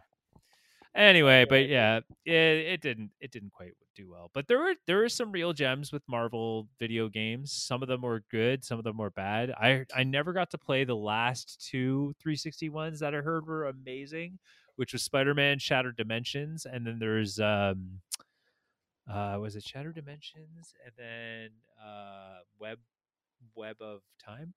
Web oh yeah, yeah, they made a lot on the 360 uh, of, of like Spider-Man stuff. I I didn't get into those either. I had on the first Xbox, I had the Spider-Man 2 movie game, which is probably the only movie-based game that I would actually give a thumbs that up. apparently was good. yeah. it was great, man. It was so much fun. Bruce Campbell is like the narrator and he does all the tutorial stuff. So it's literally Bruce Campbell's voice telling you, like, press A to jump. I'm Bruce Campbell. Um, and I think all the cast is there too. Uh, so you get to actually hear Tobey Maguire make make wisecracks, but it's like you could tell that Tobey was only in the recording studio for like one day. So they have to recycle a lot of his wisecracks. So there's a point in the game where you have to fight like a bunch of drones. Like there's all these drones, and it's not just like one level. There's like a stretch of like three hours in the game story where you're fighting drones. And he keeps Spider-Man keeps saying, just for the record, are you guys recyclable? and it's Tobey Maguire saying this line, and you hear this line a bunch. Um, so prepare yourself for that if you ever play that game. But no, that that game was a whole ton of fun, uh, and it really it was the first Spider-Man game that actually made you feel like Spider-Man. Um, I remember playing the Spider-Man One movie game and absolutely Oh, hating yeah. it. Yeah. I hate it. It's like let's put Spider-Man inside always. Like, yeah, yeah, because that's what Spider-Man does. He hangs around indoors. That's it. You nailed it. You nailed it. And and the You Batman know game should be doing. set in space because that's Batman. Like, oh god. So when when number two came out, I was in love with it, and it was a lot of fun. Mhm. Um, and then I didn't play any Marvel games after that until um, Ultimate Alliance, and I got that the first day I got my 360. Oh, Um, I got choice. yeah, it was that and Assassin's Creed One. I bought both of those, and I'm like, I'm gonna have a good time with this console. Um, and then you didn't surface for five years. no, and that was right around the time. I knew you at this point. That was the break between our first year of college and our second year. Oh And- yeah. I, I remember coming back in the second year and being like, Ryan, did you play this Marvel Ultimate Alliance? I was playing as Spider Man and Galactus is there too. And like we were just going crazy. Um, oh yeah, I remember. I did remember us gushing over that game. It was it was so good. yeah. And then the best part is they just when you think they had enough characters in that game, they came out with an expansion. yeah. literally added like two or they literally added five more characters that you didn't need to play, but you're glad they put it in there. And the version I bought was like, because I bought it way later than when it came out. So it was the gold edition and it had those characters already. It Yeah. had like Venom and I think like Cyclops. So I got that full experience in that one game. And oh man, I loved it so much. I never played two. I still haven't played the the one on the Switch. Yeah. Oh, the the one on the Switch. don't measure up. The one on the Switch is pretty amazing. Yeah, you should come over one day and we should play that because that one's pretty. Once this whole COVID thing's done, Yeah. you definitely need to come over for that because that's that's a pretty good one. That that's that's that's a prime example of when the animation meets the like the look meets the feel, and it's so good. Good. I'm glad to hear that. Yeah. Uh, yeah, Oh, one of these days I'll get around to it. And I, unfortunately, don't hate me, bro, but I don't think I'm going to. I have no interest in playing the Avengers game that just came out. Like, I'm not going to hold it against you. I, I honestly think that game has a lot of potential. I, I think that again, they're going to need to come out with some better outfits to to make the characters pop a little bit more because Mhm. everyone looks like this kind of bland, serious tone that's just not giving the game the umph it deserves. Um, but it could be fixed if they come out with the right costumes for the characters. The story is great. If you play the single player, it is fantastic. Like it is a good story and it's fun. Um, but overall, it's the game is the game loses its goals. Like it, it has some good ideas, but it, it gets disconnected halfway through, and and it's it's a real shame. And why it's a real shame for me is because I hear the Spider-Man game is amazing on PlayStation, and I would love to play it. I heard it's fantastic. Um, but um, I live in a time where I just can't justify buying a console just for one game. I just can't do it. I Um, feel you. I feel you. and it's a real shame because the the Avengers game's a third party game, and we're not. And again, like you know, people who don't have a PlayStation can finally get a hands on a good Marvel game, and it's not as good as it could be. And and this is another prime example of like a company that that their marketing team will waive the fact that they're like, yeah, we're all comic book fans. This is going to be made by comic book fans for comic book fans, and it's like you don't. And and if you guys have heard past podcasts, it's like you don't need to tell us that No. show us that you're gonna do it just show us that you you're committed and and it will and and the work will the work will do that for you like you don't need to tell us just show us and uh, unfortunately they are just waving it in your face and everything's going wrong for them and they're like don't worry we read the comics and it's like that's not the point I can tell you, I can tell you, I read the comics too. That doesn't mean anything. Like it, it means you. Yes, it means you read the stuff, but it doesn't mean you know the stuff. Like it doesn't mean that you're like you know, like Kevin Feige is a perfect example. He reads the comics. It's clear he does. Oh yeah. But I be surprised if he writes the comics at this point. yeah, but does his does his does his movies uh does his movies wave it in your face? No, they don't. They they they tell you through the story and events like how everything's connected. It's so good. Uh, all right, so final thought because we got to wrap this up. This is this. I feel bad, man. If you guys are still listening at this point, props to you because that is loyalty and devotion, and I appreciate that. So last last thought I want to end with is um oh my god is this slipping to me now no it's slipping in my brain Oh no! Somebody help him get it back. uh, Doctor. Strange, where are you? yeah exactly um okay yes uh no it's it's gone it's, gone gone. Oh, yeah no. it's okay uh uh, so i'll end with one that's just like okay favorite marvel movie moment Go. Wow. Oh boy. Um. Oh boy, this is hard. this this this could be oh there could be so many. I think I think it might be um you know what? I'm going to save it because it has to do with a movie we're going to talk about in a future podcast and I want to uh bring that up to you there and be like this is my Uh, okay. All right. That's Um, clue. You know it's from one that we haven't done yet in our recordings. okay. All right. Well, I guess I'll have to save mine then too, and then that will be our ending hook. You'll have to wait in suspense, guys. Yeah. Because uh, yeah, mine's pretty good, but it's not. It's not. It ties into with the movie we haven't watched yet, so I'm not gonna. I'm not gonna do that to us yet. But the, The movie I mean- Eternals. Ryan has come back from the future. Yeah. I think that I think that summarizes it though. I think we've captured our Marvel memories for this podcast. I think we've I think we've gotten enough on here. Oh, without a doubt. Yeah. I think our memories are, are laid bare for all the world to see. And I mean, I'm sure everybody listening has Marvel memories too, I would hope. Mm-hmm. Uh, so tell us them. Tell share those. Yeah. us. I want to hear, especially if you're like from the younger crowd. If you were born, you know, post 2000, what are Marvel memories like for somebody who didn't grow up with trading cards? For somebody who didn't grow up with those Fox Kids cartoons, what is a Marvel memory for you guys? It, it might very well be the MCU, and in, which case, awesome. Tell me about it. Tell me those stories. We want to know. That's it. That's right. We want to know, guys. Leave us some comments. And as always, don't forget to leave a like, uh, subscribe to the channel, and uh, don't forget to check out other uh, Rebel Scum podcasts. Uh, there's a ton on here. You can listen to Star Wars, get your Star Wars fix, or come listen to us here at Infinity Rewatch. Thank you guys so much for joining us. Uh, and uh, yeah, uh, make That sure you let us know the- your Marvel. the best holiday Marvel special memories. since Star Wars. Yep, it was just as long about the uh, Star Wars Holiday Special too. Bea Arthur. God, I wish we could get Bea Arthur on this show. Why did you have to die, Bea Arthur? you will be missed. You will. be Oh boy. Well, at least this will hold people over until the Guardians of the Galaxy holiday special, which is due out in two years, according to Kevin Feige. So we Yep. got that to look forward to. But anyways, I have been Andrew Fantasia. And I've been Ryan J. Whitehead. I hope all of you have a hap, hap, happy holiday and a marvelous one too.